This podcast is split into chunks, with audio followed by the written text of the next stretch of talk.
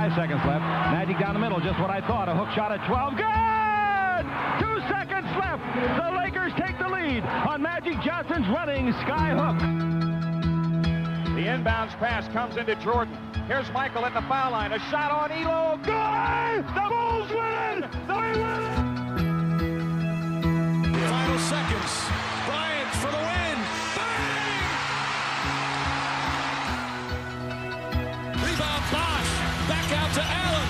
His three-pointer. Bang! Tie game with five seconds remaining. Iguodala to Curry. Back to Iguodala. Up for the layup. Oh, blocked by James. LeBron James with the rejection.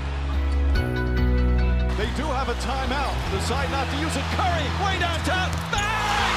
Bang! Oh, what a shot from Curry! With six tenths of a second remaining. Καλησπέρα παιδιά, αποκλεισμένοι και στεναχωρημένοι. Εντάξει, αναμενόμενο ήταν κάπως. Πολύ σβηστός μπήκε ο Άκης, Ανδρέα. Εντάξει, να σου πω Σιγά κάτι. σιγά, κάτσε λιγάκι. Πρώτον, σιγά σιγά. Και δεύτερον, εντάξει, δεν θα, δεν θα βάλουμε και πλερέζα τώρα. Ο, γενικά σβηστό. Περίμενα να έρθει στις 3.000 τροφές Κατευθείαν. ε, στο ρελαντί 3.000 Κατευθείαν με το τροφές. Ναι. να μπω δυναμικά. Ήθελε, Έχει, στο ήθε- WhatsApp group ε, ζούμε Μα θα τα ένδοξες πούμε στιγμές. όλα. Τι εννοείς, δεν είναι. Από τη μέρα που ξεκίνησε Θα το στα πω. παγκόσμιο, ο Άκης έχει γίνει ο, όπαρλα πίπας. Δεν τον Συγγνώμη, προλαβαίνουμε. Ναι, είναι αλήθεια. Να σου πω Ήθελε, κάτι. ήθελε να μπεις με 75 χιλιόμετρα την ώρα Ναι. και να πας σταδιακά στα 180. Ναι, ναι, αυτός μπήκε με πρώτη στο ρελαντί σε- τίποτα από αυτά τα καινούργια τα υβριδικά που δεν ακούγονται. Έχω προλάβει να σου... Αλλά να σου πω κάτι. Το σκεφτόμουν σήμερα. Είμαι πολύ χαρούμενος που βλέπω μπάσκετ αυτή την περίοδο γιατί δεν έχει τίποτε άλλο. Σου έσωσε, Μέχρι- σου έσωσε αυτή την νεκρή περίοδο. Μέχρι να δηλαδή. αρχίσεις και το NBA. NFL δεν βλέπεις. Δεν βλέπω. Όχι. Όχι, Λάθος. εντάξει, εγώ, Ξέρω κάποια νέα, αλλά. εγώ την Κυριακή εντάξει, ξανά νιώσα λίγο. Ε. Sunday football. Ε, ναι, ξανά νιώσα λίγο. Ε. Μάλιστα. Δεν γινόταν. Ένιωσες Δεν λίγο σε- καλή. Δεν σε τσουτσουράει το παγκόσμιο με τίποτα. Παιδιά, ε, λοιπόν, να ξεκινήσουμε με αυτό γιατί αυτό είναι το πιο σημαντικό. Πάμε. Βλέποντας μου το μπάσκετ, συνειδητοποίησα γιατί έχω σταματήσει να βλέπω Ευρωλίγκα, ελληνικό Οτιδήποτε πρωτάθλημα. εκτός του, των Οτιδήποτε. United States of America. Δηλαδή, πραγματικά μιλάμε για επίπεδο το οποίο είναι Κάτι, χαμηλό, ρω- ε. κάτι ρώτησε που μου κάνει τρομερή εντύπωση γιατί μου δείξε ότι πρέπει να έχει να δει μπάσκετ. Α, για το, για το, τζαμπ, για το βελάκι. Α, για το δεν βελάκι. Είχε, δεν ναι. είχε ιδέα. Νομίζω Παιδιά. ότι μάλλον πάνε στη βολή Ναι. και κάνουν τζάμπολ. Καλά, εδώ τις προάλλες ε, ρώταγες στο group ποιος είναι ο Βιλντόζα, που παίζει ο Γκαρίνο. Άνθρωποι που έχουν περάσει από την Ευρωλίγκα γενικά, ας Μα, πούμε. ε, δηλαδή, οκ, θα τους έχεις ακούσει κάποια στιγμή στη ζωή σου. Ρε παιδιά, Κάποιους. Ρε παιδιά, ε, κάποια στιγμή σήμερα στον αγώνα της Αμερικής με τη Γαλλία γίνεται ένα τζάμπολ. Ναι. Ε, Τζάμπολ, έτσι. Διότι Ναι. είναι τζάμπολ, ναι. Είναι ναι, τζάμπολ. ναι, ναι. Λοιπόν, γίνεται ένα τζάμπολ και λέω εντάξει, θα πηδήξουν. Είναι ο Γκομπέρ με ένα κοντό. Ναι, Με όποιον. ναι. Δεν έχει σημασία, είναι ο Γκομπέρ. Τάκ, βελάκι, Και λέει ρούφα. βελάκι. Ποιο βελάκι, ρε; Ρε πάτε καλά, τι βελάκι, ρε. τι είναι Ακόμα αυτά, ρε; βελάκι. Ακόμα βελάκι. Τίποτα. Να σου πω κάτι. Νόμιζα Είναι, ότι είχε είναι ένας καταρριχθεί. χομπίστας ε, στο παγκόσμιο κύπελο ο Αντρέας. Δηλαδή, βλέπει ό,τι γουστάρει. Αλλά εσύ, Άκη, Εμένα μου αρέσει δεν πολύ. έχεις χάσει τρίπλα, ε. Όχι, έχω χάσει, αλλά. Εννοώ από τις, από τις που αξίζουν τώρα. Την Ισία ακτή ελεφαντοστού δεν νομίζω ότι την είδαν ούτε στην την Ισία. Έχασα και το Αυστραλία-Τσεχία. Έχω χάσει μερικά σημαντικά. Λοιπόν, κάτσε να το πάρουμε από την αρχή. Να σου πω ότι δεν έχω χάσει Ναι. εθνική και θέλω. πάμε Εθνική κάτι- Ελλάδος. ναι, Ωραία. βέβαια. Περίμενε. σου. Άνω τελεία στην Ναι. εθνική, γιατί η εθνική θα ασχοληθούμε. Κάτσε, περίμενε. Η επίσημη αγαπημένη. Άρα δεν θες να πω με 300 στροφή Γράφουμε, τώρα. γράφουμε το απόγευμα μετά και την ολοκλήρωση της ε, φάσης των 8, Μμμ, όπου πλέον έχουμε οριστικά την τετράδα μας. μμμ. Στο ένα ζευγαράκι έχουμε την Αργεντινή με τη Επιτυχία Γαλλία. πάλι στις προβλέψεις. Σιγά σιγά, σιγά σιγά. Αργεντινή-Γαλλία και στο άλλο μπράκετ έχουμε Αυστραλία-Ισπανία. Λείπουνε, θα έλεγε κανείς ότι απουσιάζουν τα δύο φαβοροί όμως, ε. Θα το έλεγε κανείς. Λοιπόν, απουσιάζει το φαβορή του Παπαγιάννη, που ήταν η Ελλάδα. Σύμφωνα με τον Big Papa. Ναι, Είναι αλήθεια, είναι αλήθεια. Απουσιάζουν δύο από τα δικά μας φαβορή, οι Αμερικανοί και οι Σέρβοι, όπου θα γίνει το deathmatch, αλλά στο losing bracket. Ναι, και τις δηλώσεις των Ελλήνων καλαθοσφαιριστών. Μπε- μπε- να μη- τι αφήσουμε όλες μαζί για μετά, γιατί έχω, Μπράβο. ε, όλη τη δωδεκάδα έχω να κράξω εγώ. Ωραία, ωραία. Ναι. Σιγά σιγά, σιγά, σιγά. Ναι. Βάζω εγώ το context. Άρα την Ελλάδα στο τέλος θα την πάμε. ε. Όχι στο τέλος. Ε, Να, να πούμε λίγο τι έγινε, Ναι. ρε παιδί μου. Μμ. Μας χαιρετήσανε ομάδες όπως η Ιταλία, όπως η Λιθουανία με ένα πολύ controversial τρόπο θα πω εγώ και πέρασαν οι Γάλλοι που τώρα αποκλείσαν τους Αμερικάνους και πώς τα φέρνει η τύχη, π.χ. Ε, είδαμε πράγματα όπως η Τσεχία να περνάει αντί των Τούρκων που θεωρητικά και στα χαρτιά ήταν η καλύτερη ομάδα, να το πω έτσι. Και πήγανε να. Μάλλον όχι πήγανε. Ουσιαστικά θέλανε και χάσανε από τους Αμερικανούς. Αλλιώς δεν γίνονταν να χάσουν έτσι όπως χάσανε τελικά. Εντάξει, η Τσεχία πρόσεξε, μα, ε, εκτός από τους Τούρκους όμως ε, έριξε και μία, μία Αυτό. απαλή σε μα... Δεν μας την έριξε Δεν μας την ε- ακριβώς. άντεξε, θα πω εγώ. Άντεξε, αλλά έριξε μια απαλή στους Βραζιλιάνους. Όχι απαλή. τι Χοντρή, ε, βίτσα ήταν απαλή. αυτό. Έριξε Κάτσε. Αλλά του γαϊδουριού του μεγάλου. το διαιτητικό επίπεδο του τουρνουά είναι χαμηλότερο από τη γάμα Εσκανά. Εγώ όταν έπαιζα στο εφηβικό είχαμε καλύτερους διαιτητές. Έτσι, Sorry. δηλαδή όλοι την πατήσανε. Ο Γιάννης με το πέμπτο φάουλ, με τους Τσέχους, οι Λιθουανοί με το Βαλαντσιούνας. Δεν, ε, μπορώ να πω όλες τις ομάδες ότι έχουν από ένα μάτς που έχουν παράπονο. Χωρίς πολλά πολλά όμως περαιτέρω, φτάσαμε σε μια οχτάδα όπου η Ελλάδα έπαιξε με την Τσεχία. Με, συγγνώμη, σε, μια, σε, σε ένα νοκάουτ που η Ελλάδα έπαιξε με την Τσεχία δεν κατάφερε να φτάσει το, το νοκάουτ. Το Το πολυπόθετο δεύτερο 12, μάτς, τη- ναι, ουσιαστικά νοκάουτ. Ήταν, θέλαμε συν 12, δεν το καταφέραμε. Πήγαμε στα σπίτια μας και μετά στην οχτάδα έσκασε μία βόμβα. Ε, Σερβία. ο, ο Σκόλα και ο, ο κλόνος μου στο, Ο Doppelganger. ναι, ο Doppelganger Πράγμα. στους ε, Σέρβους και εκεί που λες ότι θα βάρεσε και το καμπανάκι για τους Αμερικανούς. Ντάνκ κουδούνα οι Γάλλοι και ο Εβαν Ρούντι Γκομπέρ. Φουρνιέ. Ναι, και ο Ιβαν Φουρνιέ, βέβαια. Οι Αυστραλοί έκαναν το καθήκον τους, βρίσκονται εκεί που πρέπει να βρίσκονται. Και οι Ισπανοί που ήταν τα outsider και οι Ναι, ψοφλημένοι ναι, ναι. κτλ. Είναι πολύ πιθανό να βρεθούν στον τελικό ως φαβορή. Να σου πω τελικά. κάτι. Ισπανία και Αργεντινή, έτσι, που κάθε φορά, σε, κα- δηλαδή νιώθω ότι στα τελευταία πέντε μεγάλα τουρνουά Μμμ. λέμε για το πώς οι Ισπανοί και οι Αργεντινοί έχουν τελειωμένοι. Ναι, Ξοφλημένοι. το λένε, Λοιπόν, θα πω εγώ. ε, πλέον ήρθε η ώρα, Μμμ. γιατί και οι Αργεντίνοι μας έχουν ρίξει μια βίτσα στην Ολυμπιάδα του 4. Το θυμάμαι γιατί ήμουν μέσα. Εντάξει.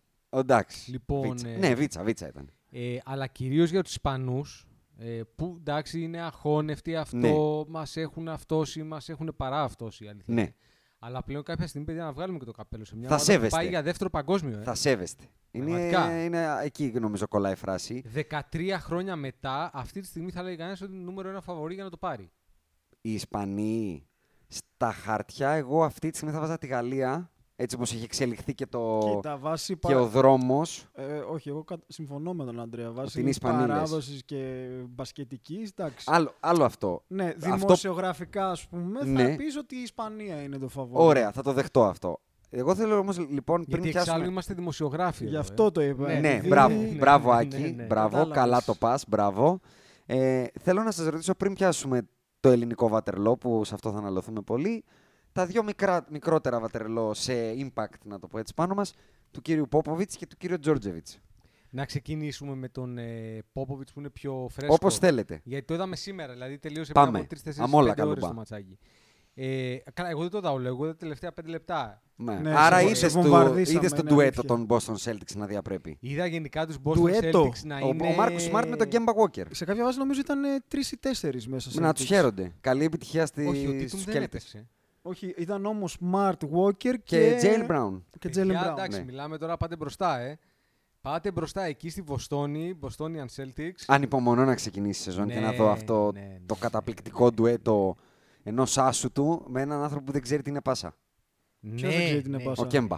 Ε, δεν το εντάξει, ξέρει. δεν το Δεν το γνωρίζει, ξέρει. ε. Δεν το ξέρει, ε. Ε, Ξέρει από Εντάξει, το δεν ένα το και αγαπάει. άλλο. η αλλά- επαφή του με το playmaking είναι όσο και δική μου. Εντάξει, όχι ότι ο Kyrie. Making. Όχι ότι ο Kyrie ήταν Έχεις πιο κάποιες εμπνεύσεις playmaker. καλές. Ναι. Κάνω, ξέρεις τι μου θυμίζω κάποιες ώρες τον Καμπάτσο. όχι ότι, όχι ότι ο, Ναι, οκ. Πες το ρε αγόρι Ναι, μου. ναι, ναι, ναι. Μπράβο, έτσι μπράβο. όχι ότι ο Kyrie Irving ήταν καλύτερος playmaker. Καμία Πολύ αγάπη για καλύτερος την πάσα. παίκτης Καμία μπάσκετ αγάπη για την όμως. πάσα.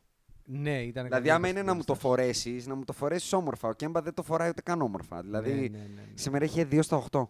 Καλά, κάποια στιγμή τους έκανε ο, ο, ο Γκομπέρ, κάποια στιγμή έκανε κάτι λεμπρονικά, τους άφηνε να τον περάσουν και μετά η τάπα ήταν, είχε γράψει, ε, με το που τον πέρναγες, έγραφε τάπα. Εγώ θα πω ότι ο Πόποβιτς επέλεξε να πεθάνει με το δηλητήριό του. Αρνήθηκε να παραβιάσει τους κανόνες του και είπε θα Ποιοι είναι οι παίξω κανόνες έτσι. του; Οι κανόνες μπασκετικοί του. Π.χ. δεν του αρέσει το τρίποντο. Π.χ. λέω εγώ τώρα, ας πούμε. Γι' αυτό το λόγο Κάτσε τώρα. ο Μπρουκ Λόπες που θα μπορούσε να έχει βγάλει ακόμα και από το Ε. παρκέ το Ρουντ Γκομπέρ, αν τον έβαζε και του μπαίναν τα σουτ. Να Δεν, τον ε, βγάλει δεν από το ακούμπησε. παρκέ. Ναι, Δεν θα ήταν εύκολη η κατάσταση για τη Γαλλία αν έπαιζε μέσα ο Μπρόλο και με να τον πιάνει ο Γκομπέρ. Και Εντάξει, σούταρε ο εγώ Μπρόλο. δεν- Εγώ δεν συμφωνώ στο ότι ο Πόποβιτς γενικά συχαίνεται το τρίποντο. Ούτε Ε, εγώ. Δηλωμένα. Ούτε εγώ. Τις ομάδες του Σαν Αντώνιο τις έχω δει να βαράνε πολύ τρίποντο. Το Ναι, πάρα γωνιακό. πολύ, Το πάρα γωνιακό το κοντινό. Όχι Δεν είχε- απαραίτητα. Δεν δεν είναι της είχε- λογικής όμως βαράτε. Να σου Αυτό πω εννοώ. κάτι. Εκτός από τον Τζο Χάρη, δεν είχε κάποιον σουτέρ σουτέρ. Τζόε Χάρη. Τζοε. Θεωρητικά, Joel. θεωρητικά και ο Μπρόλο είναι πολύ καλός σουτέρ και ο Κρι Μίτλετον Δεν έχει είναι κάνει πολύ καλός καλό σουτέρ. τουρνουά ο Μπρόλο. Δεν διαφωνώ, αλλά δεν του Φιλοάθλιο δώσε θα το ποτέ έλεγα. ρόλο έτσι. Ποτέ. Κοίτα, το συζητάγαμε το Σάββατο. Ε, όλοι αυτοί οι Αμερικανοί, οι οποίοι πλέον έχουν μάθει να βαράνε τα τρίποτα από το σπίτι τους, Ακριβώς. ε, έχουν ένα θεματάκι στο να, στο να βαράνε το τρίποντο του ευρωπαϊκό, διότι λίγο τους χαλάει το μυαλό. Ισχύει. εγκέφαλος, ρε Και, παιδάκι και η μου, δηλαδή. καμπύλη τους χαλάει γιατί είναι σκαλώνουν πιο λίγο. κοντά. Είναι πιο Ναι. κοντά το ευρωπαϊκό. Παρ' όλα αυτά, εγώ θα πω ότι δεν περίμενα να περάσουν οι Γάλλοι. Και Ναι, περίμενα σίγουρα όταν όχι. κάνανε την ανατροπή Αμερικανοί από το μείον 10 στο συν 7 εκεί να κολώσουν. Και είμαι ο πρώτος που τους είπα και λίγο πουρκουάδες στο προηγούμενο podcast και οφείλω να τους βγάλω το καπέλο γιατί δείξανε πολλά κοχόνια. Εγώ Πολλά. Μια, μια γενικότερη παρατήρηση που έχω να κάνω είναι ότι βλέπω ότι οι παίχτες που έχουν περάσει από Ευρώπη και ξέρουν κάπως το FIBA rules ε, Ναι. basketball ας πούμε, Ναι. φαίνονται εξωπραγματικά καλοί. Δηλαδή δες Μπογκδάνοβιτς, Φουρνιέ, Γκομπέρ. Θα συμφωνήσω σε αυτό, Ενώ αλλά είναι. Αμερικάνοι που δεν είναι πρωτοκλασσάτη, Ναι, ναι, ναι. τους ναι. πάει πίσω το διαφορετικό μπάσκετ γιατί είναι πολύ διαφορετικό. Καταρχάς ήταν εμφανή η, ο- η ενόχλησή τους για το πόσο εύκολα δεν παίρνανε φάουλ. το Ναι, ίδιο που είδαμε τρώγανε και με το ξύλο. Γιάννη, έτσι. Τρο- Δηλαδή το είδαμε και αυτό με το είναι Γιάννη. άλλο αυτό. ένα θέμα με το Γιάννη, ότι ούτε ο Γιάννης έχει παίξει κορυφαίο Μπράβο, επίπεδο αυτό. Ευρώπη. Το βάζω Και απλά ζορίζεται. επειδή και αυτός είναι NBA και είχε μάθει στο σχετικά εύκολο φάουλ. Στην, στο, στο FIBA Ball έχει Απλά λίγο τις άλλες γιγάντες φορές του cuts. κατεβαίνανε ο Κόμπι Ουέιντ, ο Λεμπρόν, ο Καρμέλο που δεν έχει, ό,τι και να τους βάλεις αυτοί θα σε Ακριβώς. καρπαζώσουν, καταλαβαίνεις. Κοίτα, και Δεν εκεί πάει να είναι το έχει θέμα. FIBA. Δηλαδή, ε, εγώ λέω ότι καλά να πάθουνε και ήμουνα με τους Γάλλους. Δηλαδή, ψ- ψήθηκα. Ήθελες το upset. Το ήθελα το άψε γιατί να σου πω κάτι. Να μάθει να κατεβαίνετε στα τουρνουά, ρε. Τι Δεν είναι θα αυτά, ρε; διαφωνήσω. Δηλαδή, κατέβηκες τώρα να παίξεις με τον Μπρουκ Λόπε και τον Τζόε Χάρη Ναι. για να παίξεις να πάρεις το μου τον μπάσκετ. Όχι, να μην το πάρεις, ρε φίλε, δεν σου αξίζει. Ναι. Μόνο ο Ντόνοβαν Μίτσελ θα πω εγώ ότι στάθηκε στο ύψο των Πάντως, περιστάσεων σήμερα. Όλοι οι άλλοι, Ήτανε και, και οι άλλοι που NBA, κατεβαίνουν στις εθνικές τους δεν είναι τίποτα παίκτες που παίζουν 40 λεπτά κατέβατος στο NBA. Αλλά Κοίτα, παρόλα αυτά τους γλεντήσανε. Η Γαλλία είχε ένα legit shooting guard το NBA. Ο Φουρνιέρ δεν είναι καν Όχι, αναπληρωματικός. απλά θέλω να σου πω πόσο μεγάλη σημασία έχει αν, είσαι, αν δεν είσαι transcendent basketballista Ναι. τύπου redeem team με Οκ, όλους αυτούς. οκ. Είναι πολύ διαφορετικό το μπάσκετ και το επιμένω σε αυτό γιατί και από τους δικούς μας Αθλητάς. γνώστες Ναι. αλλά και κάτι Αμερικάνους που διάβαζα που έκραζαν επειδή δεν ξέραμε να χρησιμοποιήσουμε το Γιάννη. Μμμ. Δεν βλέπω να ψηλό αντιλαμβάνονται τις διαφορές. Το Αυτό θέλω- transition. Ναι, δηλαδή ο άλλος λέει δεν εκμεταλλεύεται το Γιάννη. Εντάξει, ρε μεγάλε, τι θες να κάνουμε, ας πούμε. Να του δίνουμε 40 λεπτά την μπάλα από την Είναι- κορυφή. Λοιπόν, θα φτάσουμε στην Ελλάδα. Εγώ θα πω ότι η Γαλλία ειδικά είναι η πιο NBA style Ναι, γιατί είναι και αθλητική πολύ. εθνική ομάδα. Γιατί ακριβ... δηλαδή ήταν η πρώτη ομάδα που τους είδα να θέλουν να παίζουν στο υψηλό τέμπο απέναντι στην Αμερική. Όχι να, να μην μπουνε, δεν πατάω φρένο, αλλά να λένε κι άλλο γκάζι. Δηλαδή Ναι, έπαιρνε ναι. την μπάλα ο Ντεκολό και κοίταγε να φύγει η σφαίρα μπροστά. Άλλες ομάδες δεν έχουν τα Ρονάλντο balls να το Ντεκολό. ανοίξουν έτσι. Το ματσάκι, να το πω απλά. Βέβαια, δεν ξέρω τι θα κάνουν απέναντι στην Αργεντινή που παραμένουν προφανώς αδιαφιλονή και το φαβορή, γιατί η Αργεντινή βαράει. Οι Μμ. Αμερικανοί δεν βαράνε. Περίμενε, δεν Αλλά- παίζουν με τους Αργεντίνους τώρα. Λάθος τα είπα. Αργεντινή-Γαλλία. Όχι, ρε. Ναι, Με τους Νομίζω- Αστραλού παίζουν. όχι. Οι, οι δύο σημερινοί με τους δύο χθεσινούς. Επι- θα επιμείνω, αλλά όχι. Δηλαδή πάτε να Χιαστή Και τι, πάνω. κάποιος Καλά, δεν παίρνει ανάγκη. μία έξτρα μέρα ξεκούρασης; Πας, οκ. Εγώ νομίζω ήταν ε, διαφορετικά. Γα- Πάμε. λοιπόν. Γαλλία-Αργεντινή, όπου εντάξει, αδιαφιλονίκητο φαβορί είναι οι Γάλλοι. Ειδικά οι Αργεντίνοι ίσως να έχουν λίγο και το effect της Ελλάδας μετά τη Σαϊτάμα με τους Αμερικανούς, να πω εγώ, γιατί το γλεντήσανε με την καρδιά τους το χθεσινό. Με τους Σέρβους, κάνανε σαν να το πήρανε. Και λογικό θα πω εγώ. Καλά, γιατί μεγάλη επιτυχία. κανείς δεν το Τρομερή περίμενε. επιτυχία. Και θα ήθελα να πάμε στην Σερβία, γιατί η Αμερική, εγώ μπορώ να βρω πολλούς λόγους που απέτυχε. Η Σερβία, στο μυαλό μου, μόνο έναν μπορώ να σκεφτώ. Να σου πω κάτι. Οι Σέρβοι, μεταξύ άλλων, να συνειδητοποιήσουμε και το εξής. Έχουν μία απουσία, ε. Αυτό, α- αυτή είναι η μόνη όμως δικαιολογία που μπορώ να τους δώσω. Ότι έχουν λείπει ο μεγαλύτερος μακράν ηγέτης τους, γιατί είναι άλλο ο καλός παίκτης και άλλο ηγέτης. Αυτή η Σερβία είχε μάθει να άγεται και να φέρεται με τα κέφια του Τεόντοσιτς και το λέγαμε και πριν ξεκινήσει το τουρνουά. Αλλά θεωρητικά και πάλι, Παρόλα Αντρέα, αυτά ήταν πολύ πλήρης. ήταν πολύ πλήρης και αν ένα ελαφρυντικό που μπορώ να τους δώσω γιατί είχαν μάθει να παίζουν χωρίς τον Τεόντοσιτς. Δεν το πάθανε στο παρά ένα. Είναι ότι έχουν τον Τζόρτζεβιτς στον πάγκο. Όχι, Α. γιατί με τον Τζόρτζεβιτς έχουν πάρει τρία ασημένια σε Ευρωμπάσκετ, σε παγκόσμιο και σε, μουντομπα... σε Ολυμπιακούς. Ναι, μεν ο Τζόρτζεβιτς δεν είναι προπονητής σοβαρός, αλλά έχει αποδείξει ότι τουλάχιστον στο επίπεδο το εθνικό μπορεί να διαχειριστεί προσωπικότητες και να δώσει ρόλους, χωρίς να κάνει παπάδες. Αν έχει τόσο ταλέντο, το διαχειρίζεται. Προφανώς δεν είχε συνταγή Β όταν του τράβωσε το μάτς και έπαιξε Γιώκητ 35 λεπτά και ό,τι μου βγει. Αλλά ειδικά η ουσιαστικά για μένα απώλεια του Μίσιτς με το θάνατο της μητέρας του που πιστεύω ότι τον έβγαλε off τελείως και πνευματικά, αλλά και δεν ξέρω τι προκάλεσε και μέσα στα αποδητήρια όλο αυτό το πράγμα. Το ότι αυτός έμεινε να παίξει, ότι εκεί ακριβώς πονούσαν στα guard και ο Μίσιτς δεν μπορούσε, ήταν χάλια σε όλο το τουρνουά και χάλια, διπλά χάλια με την Αργεντινή. Και ένα στατιστικό πολύ δυνατό είναι ότι 78% των πόντων της Αργεντινής είτε σκοραρίστηκε είτε έγινε assisted από τα τρία guard. Καμπάτσο, Λαπροβίτο, Λαβιλντόζα.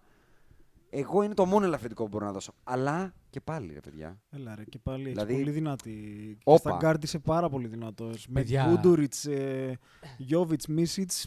Δηλαδή, ποιο είναι ξέρω το ποιοι είναι πρόβλημα. όλοι αυτοί. Αυτό λέω ότι ο Μίσιτς ήταν λίγο αρνητικό. Ούτε Ε, σε- καν σε μερικά- απόντα, ήταν αρνητικός. Πριν το μάτς με την, Αργή, με την Αργεντινή που τον είχα δει, ήταν πάρα πολύ καλός. Δηλαδή, Και με, εντάξει, αυτό έκανε- λέω και μετά έκανε δυστυχώς ένα- έχασε τη μητέρα του. Δηλαδή, Εντάξει. ξέρει. Αλλά και πάλι να σου πω ότι πολλές φορές και αυτόν και τον Γκούντουριτς, γενικά βασικά τον έπαιρνε ο ύπνος. Το, Σάλε. Τζόρτζεβιτς. Ναι, πάρα πολύ συχνά. Okay. Και ξέχναγε την ίδια πεντάδα όλο το παιχνίδι μέσα. Αλλά... Σε αυτό δεν θα διαφωνήσω. Κοίτα, Είχε μία, είχε μία Επίσης, αλφα συνταγή δεν Β, είδα δεν ποτέ υπήρχε. να συνεχώς ακολουθήσει τι έκανε ο άλλος coach. Δηλαδή δεν, δεν πήρε ποτέ το ρίσκο να βάλει τον Μαριάνοβιτς μέσα λίγο ναι, παραπάνω. Ναι. Υπάρχει κάποιος που μπορεί να μαρκάρει τον Μαριάνοβιτς, ας πούμε. Εγώ θέλω να ρωτήσω. Ξέρεις τι, το ακούω αυτό με τον Μαριάνοβιτς και γιατί δεν τον έβαλε, αλλά μπορώ να καταλάβω γιατί είπε φίλε, δεν μπορώ να βγάλω το Γιώκητς. Καλά, μπορούμε να καταλάβουμε γιατί δεν τον έβαλε. αλλά Εγώ γιατί θέλω να να μην σε ρισκάρει ρωτήσω- λίγο όταν σου στραβώνει το Άλλο μάτς. θέλω να σε ρωτήσω. Γιατί άφησε τον Καμπάτσο να κάνει ό,τι θέλει μονίμως στο one on one. Πή- ε, παίξαν ουσιαστικά ένα, κο- ένα κεντρικό pick and Δεν roll. μπορώ να απαντήσω αυτό το πράγμα γιατί μου φαίνεται αδιανόητο ότι ο Καμπάτσο διέλυσε όλη τη Τους Σερβία. διέλυσε. Όχι απλά έκανε ένα κεντρικό pick and roll σε όλο το match. Ένα κεντρικό pick and roll έστεινε και όλη η άμυνα της Σερβίας σε... διαλυόταν. Έψαχναν, Παιδιά, έψαχναν να δουν που βρίσκονται. πέρναγε στη Σερβία που έχει την καλή ρακέτα, ε. Ακριβώς. Πέρναγε πάσες μέσα στη ρακέτα όποτε ήθελε. Ήταν Καλά, εγώ είδα και τρομερό. ένα τρομερό, γιατί δεν είδα το μάτς, ένα τρομερό replay που πήρε επιθετικό rebound Ναι. σε δικιά του προσπάθεια Ναι, ναι, και έβαλε ναι. το καλάθι και Ναι. ήταν μπροστά ο Γιώκητς. Ναι. Εντάξει. Δηλαδή, εγώ έτσι όπως την είδα τη Σερβία, νομίζω ότι απλά της ήρθε μια μπουφλα εκεί που δεν το περίμενε. Της στράβωσε το μάτς με την Ισπανία, θεωρώ, ενώ το θεωρούσε δικό της. Το Πάντως μάτς. τα προβλήματα φαινόντουσαν από εκείνο το μάτς. Αποβλήθηκε και ο Γιώκητς εκείνο το μάτς και τα λοιπά. Θυμάμαι που το συζητάγαμε Ήταν και εμείς τραγική εκεί. άμυνα, τραγική άμυνα. Μαζί σου, αλλά εκεί θεωρώ ότι ειδικά αν δεν είχε βγει ο Γιώκητς, μάλλον θα το είχαν πάρει αυτό το μάτς. Και τους έστειλε πάνω στους Αργεντίνους που δεν ξέρω αν ήταν έτοιμοι να φάνε τόσο ζόρι στους 8. Ενώ οι Ισπανοί πέσανε Δεν στους είμαι άχρωμους τόσο σίγουρος Πολωνούς. αν θα το παίρνει γιατί και οι Ισπανοί δεν κάναν πλάκα εκείνη τη μέρα. Δηλαδή έβλεπες τώρα. Το λέω Νομίζω γιατί είναι το ένα από τα αξίζαν το ελάχιστα μάτς. μάτς που δεν τα είδα ολόκληρα και έχεις εσύ πολύ καλύτερη εικόνα από μένα στο Για την Ισπανία. Στο Σερβία-Ισπανία, ναι. Ναι, ρε, η, Σερβία το, ά- η Ισπανία το άξιζε πολύ περισσότερο. Οκ. Η Σερβία δεν έκανε τίποτα. Ε, Οκ. Ναι, όχι, ήταν underwhelming η Σερβία πολύ. Ναι, Συνολικά ναι, στο ναι. τουρνουά Πολύ την μελάτης. είχαμε ότι είναι πάει για το χρυσό, πάει αυτό, πάει εκείνο, πάει τ' άλλο. Εγώ, άκου, ε, δεν θα προσποιηθώ ότι ξέρω τους Σέρβους παίχτες. Έτσι. Διότι δεν τους ξέρω. Δεν βλέπω Ευρωλίγκα. Οπότε Οκ. δεν είναι. δεν- Σου σε ρώταγα που παίζει ο Βιλντόζα. Άμα μου πει ο Γκούντουριτς δεν ξέρω ποιος είναι. Δεν ξέρω που παίζει. Πλέον θα παίζει στο NBA. Θα Ωραία. το μάθεις. είναι Οπότε, ένας ναι, θα πάρα το πολύ μάθω. καλός παίκτης. Οπότε θέλω να πω ότι παρόλα αυτά, εγώ είδα ότι οι τρεις NBAers που ξέρω ότι έχουν οι Σέρβοι, ο Γιόκιτς και ο με συγχωρείς, τέσσερις με τον Μαριάνοβιτς, ο Γιόκιτς, ο Μαριάνοβιτς, ο Μπιέλιτσα Μπιέλιτσα και και ο ο Μπόγκταν. Μπογκντάνοβιτς ήταν εκεί. Ναι, Ήταν εκεί. ήτανε. Δηλαδή δεν είναι ότι είχαν. Οκ, δεν έπαιζε ο Τεόντοσιτς μαζί σου. Ο Τεόντοσιτς τα τελευταία χρόνια είναι η, το Α και το Μ αυτής της ομάδας. Θεωρώ ότι πλέον δεν είναι και ότι πλέον ο Μπογκντάνοβιτς είναι αυτό ή ο Γιόκιτς. Ή θα έπρεπε να είναι τέλος πάντων. Πες το και Καλά, ο έτσι. Μπόγκταν ήταν καταπληκτικός. Ήτανε, δεν έχω να πω ναι. τίποτα. Είναι μα- Αλλά- μαζί με το Άλλες Φουρνιέ για Αλλά μένα είναι να σου πω κάτι. το highlight και, το πα- Patty Mills. Και παρότι ο Γιόκιτς έχει ένα μοναδικό ταλέντο να βγάζει ελεύθερα τρίποτα στους Ναι. παίκτες του, στους συμπαίκτες του, ε, άχρωμη όμως. Ε. Δεν είχε Πολύ ένα Τζαμάλ είναι Μάρι. πολύ θα πω εγώ. μελάτη. Δηλαδή, Ένα εκτός από guard, το Μπογκδάνοβιτ που πραγματικά και χθες πήγε να γυρίσει το μάτς μόνο του, είχα- είχα τρελαθεί. τώρα. Ναι, ήταν πολύ Έβαλες καλός. δύο σουτ που δεν, τα, δεν, δεν γίνονται να Ναι, ναι. μπουν. Με τα παπάρια τα Με τα έβαλε. παπάρια, Ναι, ναι. εντελώς κρεμασμένος ο άλλος Ναι. πάνω του από επαναφορά, μπαμ, πάρτο. Αλλά ο- πραγματικά ο Γιώκητς είναι άλλος παίκτης. Στο ευρωπαϊκό μπάσκετ εννοείς. Ρε, δεν Κοίτα, είναι σαν μια- να μην προσπαθεί καθόλου. Ήταν πάντως μια στρατηγική επιλογή των Αργεντινών, των Αργεντίνων να πούνε ότι εγώ από το Γιώκητς δεν θα χάσω. Πέφτανε όλοι στο Γιώκητς σαν με λύση, γιατί δεν είχαν άλλο απάντηση στο one-on-one και είπανε ας χάσω από τα τρίποντα. Καλά, και οι είναι- Σέρβοι χθες σουτάραν με 31 με 29%, ένα αστείο νούμερο. Και ήταν εκεί αυτός ο βρωμόγερος, ο Λουίς Α, Κόλλα. εντάξει. Καλά, εντάξει, Αυτό- τώρα μιλάμε για αλήτρες όμως. Ε. Τα Μιλάμε πάμε Μιλάμε τώρα για αλήτρες, το αλλά τουρνουά. ο τύπος το έχει κάνει επιστήμη το flopping. Μπράβο. Εντάξει. Δηλαδή, Και τον γλέντισε τον Γιώκητς. θα πω εγώ ότι ο άνθρωπος αυτός δίδαξε, μάλλον όχι δίδαξε, είναι αυτό που νομίζει ο Μπουρούσης ότι θα μπορούσε να είναι. αυτό είναι. Ο Σκόλα είναι ένας πανούργος αθλητής που ξέρει ακριβώς πώς να κοροϊδέψει το διαιτητή, τον αντίπαλο, πώς να κρύψει την αδυναμία του και να τονίσει τη δύναμή του και ειδικά σε αυτό το μάτς με τους αφελείς, θα το πω εγώ, Σέρβους, βρήκε και τα έκανε. Δηλαδή, Ναι, ναι. βρήκε το, το παραθυράκι και τρούπωσε. και από Ναι, το πουθενά τους το έβαλε έκανε, το κοσάρα στο έκανε. κεφάλι. Τρομερός, τρομερός. Γιατί επειδή τον, τον Σκόλα τον αγαπώ και θυμάστε που το λέγαμε και πριν το τουρνουά που άρχισε να ρωτιόσασταν αν παίζει ακόμα.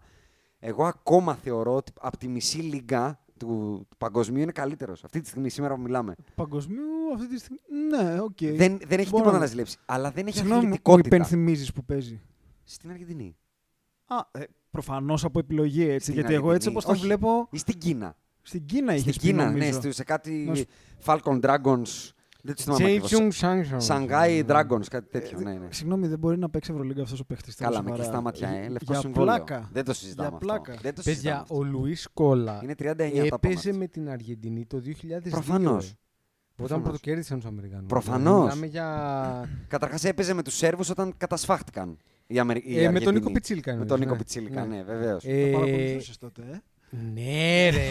ναι, Τότε ήταν οι ωραίες οι ευαίσθητες ηλικίες. τότε τα ήταν βλέπαμε. με του οργανωμένου. Με Εντάξει, τους ήταν- πελαργού ε, ήταν. Ήταν τους και, κακή, πελαργούς. ήταν και κακή περίοδος στο NBA τότε. Ναι. Λοιπόν, θέλετε να ανοίξουμε το Με κουτί; συγχωρείς, κακή γιατί. Εγώ θυμάμαι ένα κόμπι να.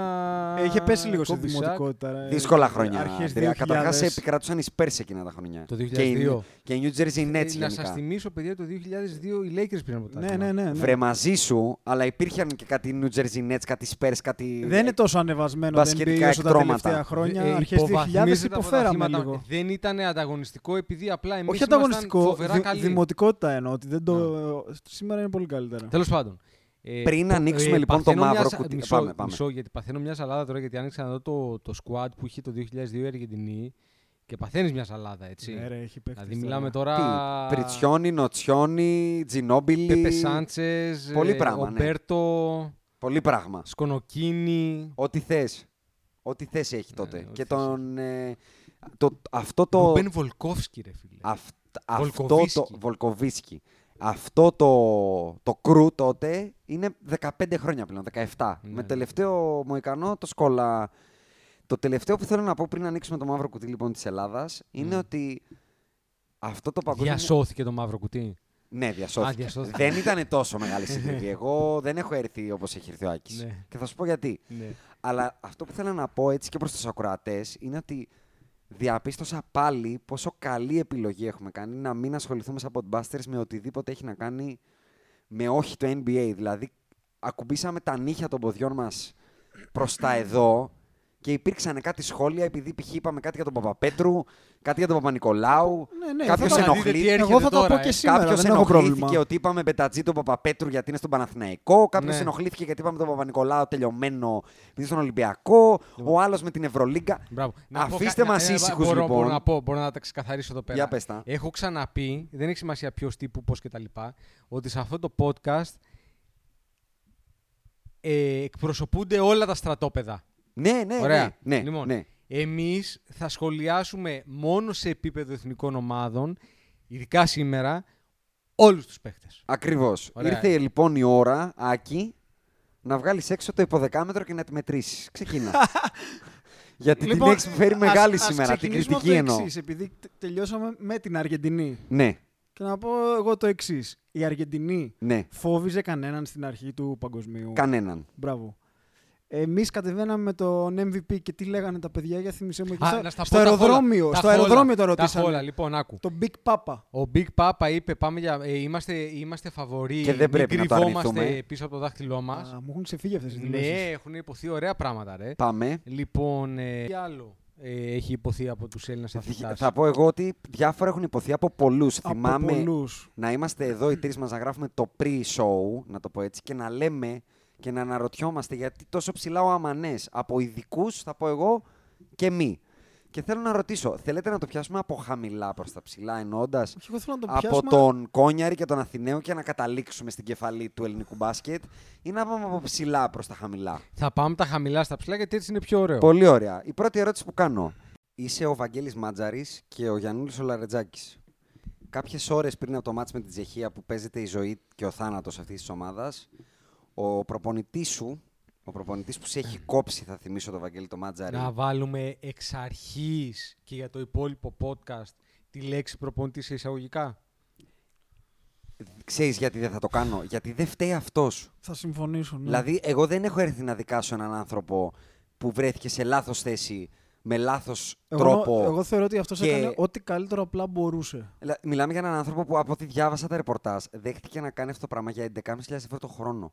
Πόσα; Παίρνει κάτω από 1.000 ευρώ το μήνα. Ο προπονητής της Σοβαρά Εθνικής μιλάς Ελλάδος. τώρα. Ναι. Και τρώει και όλη τη Άσο. λέζα. Προπονητής με κεφαλαία. τώρα, Μπράβο. θα Δηλαδή, πω. Ναι. το, ότι- να σου πω κάτι. Αν αύριο το πρωί σου πω γίνε CEO στη Microsoft, θα μου πεις Όχι. Είμαι ταβερνιάρης εγώ. Δεν ξέρω, εγώ ξέρω να κάνω. να βάζω τούβλα. Δεν είμαι game, ε, πισάς. Ναι, θα πεις. Τι, μα, μα, μαλάκας είσαι. Μα δεν είπα, ότι, δεν είπα γιατί βρέθηκε εκεί. Άμα σου κάνουν την πρόταση, προφανώς πας. Απλά ο άνθρωπος ήταν λίγος για τη Είναι, θέση που τον ναι, έβαλε. σαν λίγος. coach, ναι, ναι, είναι λίγος, σίγουρα. αλλά δε- δηλαδή δεν θα δικάσω το coach.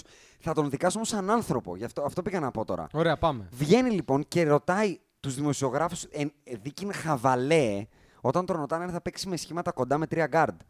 Και γυρνάει και τους λέει: Δείξτε μου τρία guard να τα βάλω. Ενώ η ομάδα έχει το Μάτζαρη, τον Γιωαννούλη Λαρετζάκη, τον Κονί Καλάθη και τον Κώστα Σλούκα. Πώς αν είσαι Κώστα ε, Λαρετζάκης ή Μάτζαρης, θα κληθείς να δώσεις έστω και κάτι σε αυτήν την εθνική; Δηλαδή, τι κάνει; Και πάω και στο επόμενο. Με ποια λογική, κύριε Σκουρτόπουλε, γιατί τώρα εδώ έρχομαι στο Σκουρτόπουλο, αλλά από την πλευρά του ανθρώπου ξαναλέω, όχι του προπονητή. Και μου κόβεις τον Τάιλερ Ντόρσεϊ και μετά το τουρνουά βγαίνεις και μου λες: Είχαμε στήσει την ομάδα πάνω στον Ντόρσεϊ. Αυτό που έχω Και μάθει επανερχόμαστε, για τον λοιπόν. Dorsey είναι ότι ο, δε- ο Ντόρσεϊ Dorsey, δεν ναι. ήρθε γιατί ήθελε πρώτα να βρει συμβόλαιο στο NBA. Σύμφωνα με τα ρεπορτάζ, λοιπόν, θα πω εγώ. Εγώ τα ρεπορτάζ ξέρω, δεν ξέρω τα inside. Το unformal, να το πω έτσι, αυτό που λέμε το non-paper της ΕΟΚ, είπε ότι κόψαμε τον Dorsey γιατί κανείς δεν μπορεί να έρχεται να ζητάει θέση στη δωδεκάδα. Ένα μηδέν. Και το official report είπε ότι ζήτησε ο Dorsey τρεις μέρες ακόμα για να κλείσει το συμβόλαιό του και να έρθει πιο μετά στην προετοιμασία. Και θα πω εγώ, Και του ότι πάμε μια, πούλο. θα πω εγώ ότι μια σωστά δομημένη ομοσπονδία και ομάδα, όλα αυτά δεν τα έχει μάθει ποτέ κανείς. Κανείς όμως. Έχουν βάλει όλοι από λίγο νερό στο κρασί τους για όλα τα ζητήματα και έχει γίνει αυτό που πρέπει. Ούτε έχουμε γίνει βούκινο, ούτε non-paper, γιατί να το ρωτήσω και προς εσάς. Πώς ο Ντόρσεϊ μετά από όλα αυτά που έχουν βγει στη δημοσιότητα θα γίνει μέλος αυτής της ομάδας; Καλά, ο- εμένα Δηλαδή, όλο πώς θα αυτό μου ενταχθεί; θυμίζει μια κλασική ελληνική τσαπατσούλικη, αλλά και λίγο είμαι τσαμπουκάς και έλα μωρέ και όλα μαζί λιγάκι συμπεριφορά. Να θυμίσω ότι κάναμε νταηλίκια στο Γιάννη πολύ πρόσφατα, μέχρι να γίνει Εντάξει, το MVP. Ντάιλικ είναι εθνικό χαρακτηριστικό, Έγραψε ρε το, Jason. έγραψε το ESPN για τον Τάκη Τσαγκρώνη. Α, τα, Θα τα σου τότε, θυμίσω, τα τότε ναι. χαΐρια μας. Ναι. Πολύ ωραία. Πάμε και στο μπασχετικό κομμάτι. Τι έτυχε, τι δεν πέτυχε, τι απέτυχε. Για πάμε. Όπα, όπα. Ο coach Kurt έχει πει και κανένα δυο άλλα νόστιμα όμως. Πάλι όμως σε επίπεδο που δείχνει ότι δεν ξέρει να, δεν, δεν, έχει, δεν ξέρει να, να διαχειριστεί την ψυχολογία Να- να αφ- σου πω κάτι. αυτού Μόνο του και μόνο επίπεδου. Αυτό είναι το χειρότερο. Γιατί τώρα να κρίνουμε τον coach Κουρτόπουλο που προπονεί κοντά 25-30 χρόνια και έχει δείξει που μπορεί να φτάσει στην καριέρα του.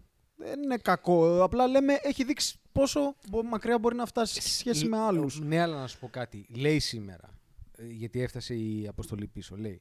Ο καθένας έχει τη γνώμη του όσον αφορά το Γιάννη. Τώρα, για αυτό που λέγεται ότι δεν χρησιμοποιήσαμε σωστά το Γιάννη Αντιτοκούμπο, ρωτήστε τον ίδιο το Γιάννη να σας πει τι πιστεύει. Μισό Κάτσε, ρε λεπτάκι να τον πάρω τηλέφωνο. Κάτσε ρε φίλε. Τι λες ρε φίλε. Μισό λεπτάκι να τον πάρω τηλέφωνο.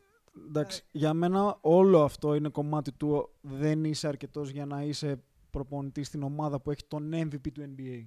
Καλά, δεν το συζητάμε αυτό. Εντάξει. Αλλά εγώ δεν συζητάω για την ομάδα που έχει τον MVP του NBA. Εγώ θεωρώ ότι για οποιαδήποτε ομάδα αυτού του επίπεδου, Ναι, ομάδα αυτό- που είναι αυτό πήγα στις να πω, 16, και μεγα... να στις συνεχίσω. 16 του μου τον μπάσκετ. Ε, ωραία. Δεν μπορεί. 16 θα είναι πώς. 16. 16. Δεν μπορείς να είσαι, ρε φίλε. Δεν είσαι αυτό Δεν το μπορείς, επίπεδο. όχι. Είναι Είσαι αλήθεια. για, να, για τους παιδες, για τους έφηβους, για τους νέους, πώς λέγονται όλοι αυτοί. Οκ, μια χαρά και με γεια σου και χαρά σου. Αλλά εκεί.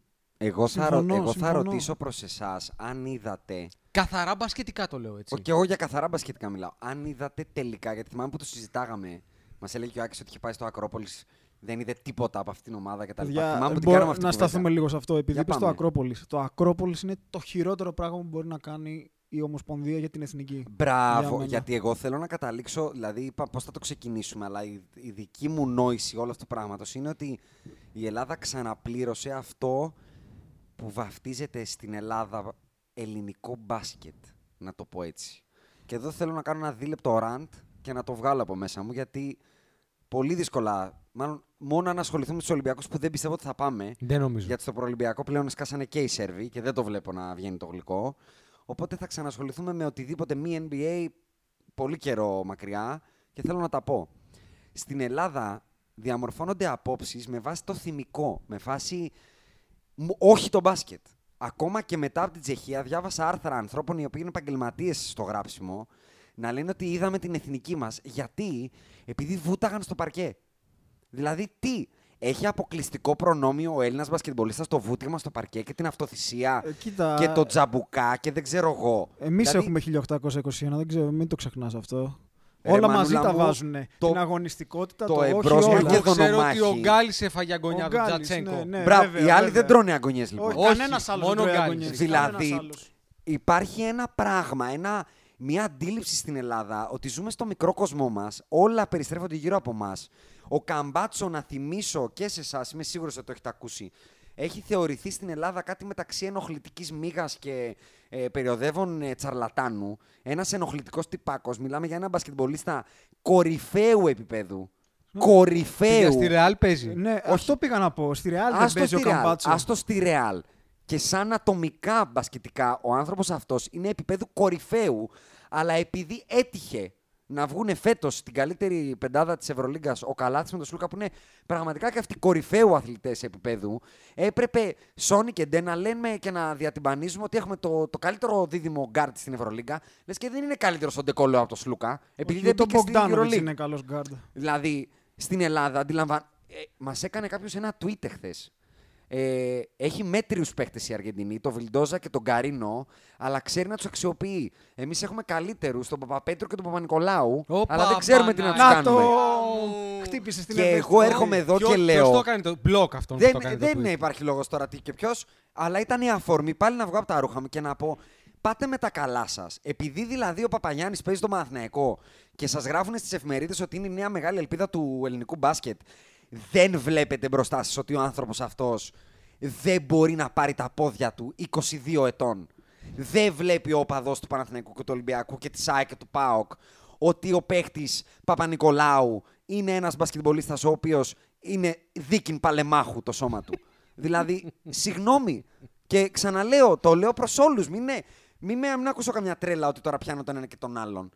Αλλά δεν μπορεί να μην βλέπουν τα προφανή. Πάμε με το καλύτερο ρόστερ ε, από καταβολής Εθνικής Ελλάδος. Καλά, εγώ το Ποιος; σκεφτόμουν και γέλαγα μόνος Και μου. θυμάμαι που τα λέγαμε. Πεντάδα έτσι που είχε και λίγο- παπαλουκάδια με μαντίδι σπανούλι μέσα τώρα. Λέω ότι το λέγαμε και λίγο πιο ήρεμα στο pre-game.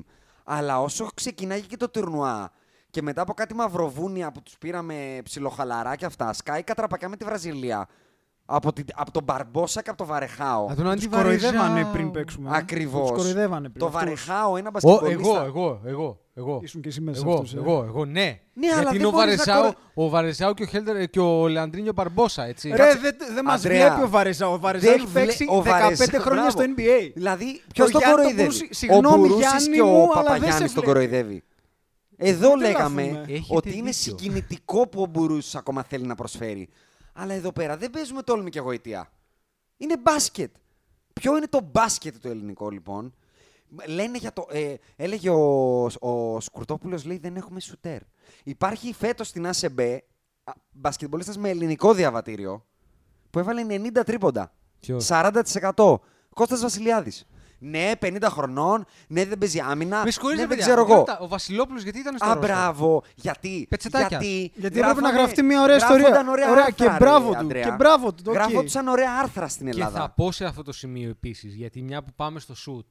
Γιατί εντάξει, τώρα, αυτά, τώρα όλα αυτά γίνονται και λίγο ένα, ε. Α, Μα, Μα για όλα ένα, το είναι ένα τι- μιλάω; Σε τι λοιπόν. Το rant μου ήταν για το ένα. Γιατί ο Παπανικολάου είναι μια κατηγορία μόνος του. Αλλά να να, τον πάω, αφήσεις εμένα αυτό, ναι, ναι. ναι, ναι. Αλλά να πάω στον Παπαγιάννη. Ναι. Σε τι είναι πιο χρήσιμος ο Παπαγιάννης από τον Μίτογλου, θα πω εγώ. Τίποτα. Καλά, αυτό Πουθενά. ήταν μέγιστο έγκλημα. Πουθενά. με τον Ο Μίτογλου. οποίο Μίτογλου Συγκεκριμένα μπορεί με να τον βαρέσει και ένα Μίτογλου. τρίποντο, ρε παιδιά. Στο ότι για κάποιο λόγο, Αντρέα μου σου ξαναλέω, έχει οριστεί ως the big great hope of the Greek basketball. Ρε παιδιά, δεν ξέρει.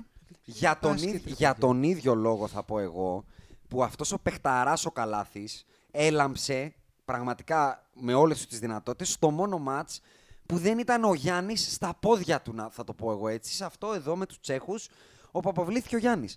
Κανείς δεν είδα να το λέει ένας προπονητής, ένας δημοσιογράφος κάτι, δεν είπε ότι δυστυχώς ή ευτυχώς οι δύο καλύτεροι παίκτες της Εθνικής έχουν ακριβώς τέτοια χαρακτηριστικά, είναι άσωτοι και θέλουν την μπάλα στο χέρι για να γίνουν πόλεις και να φανούνε και θα ξεκινάω τον καλάθι από τον πάγκο, έκτο παίχτη. Ούτε τον υποβιβάζεις, ούτε τον αχρηστεύεις, ούτε τίποτα. Ούτε είναι υποβιβασμός. Ο, ο, Ένας μάλλον από τους μεγαλύτερους Έλληνες μπασκετμπολίστες όλων των εποχών, ο Θοδωρής ο Παπαλουκάς, τη μισή του και πλέον καριέρα την ξεκινάει από τον πάγκο. Ακόμα και στην εθνική. Βέβαια, δεν καταλάβει. Ο Παπαλουκάς έγινε από τον Μπάγκο και έβγαινε MVP της Ευρωλίγας. Α, μπράβο. Φέρε μου λοιπόν ο το, το Διαμαντίδης καλάθι. θα θυμίσω σε μερικούς ότι το, στον Παναθηναϊκό του Βερολίνου το 9 ξεκινάει από τον Πάγκο.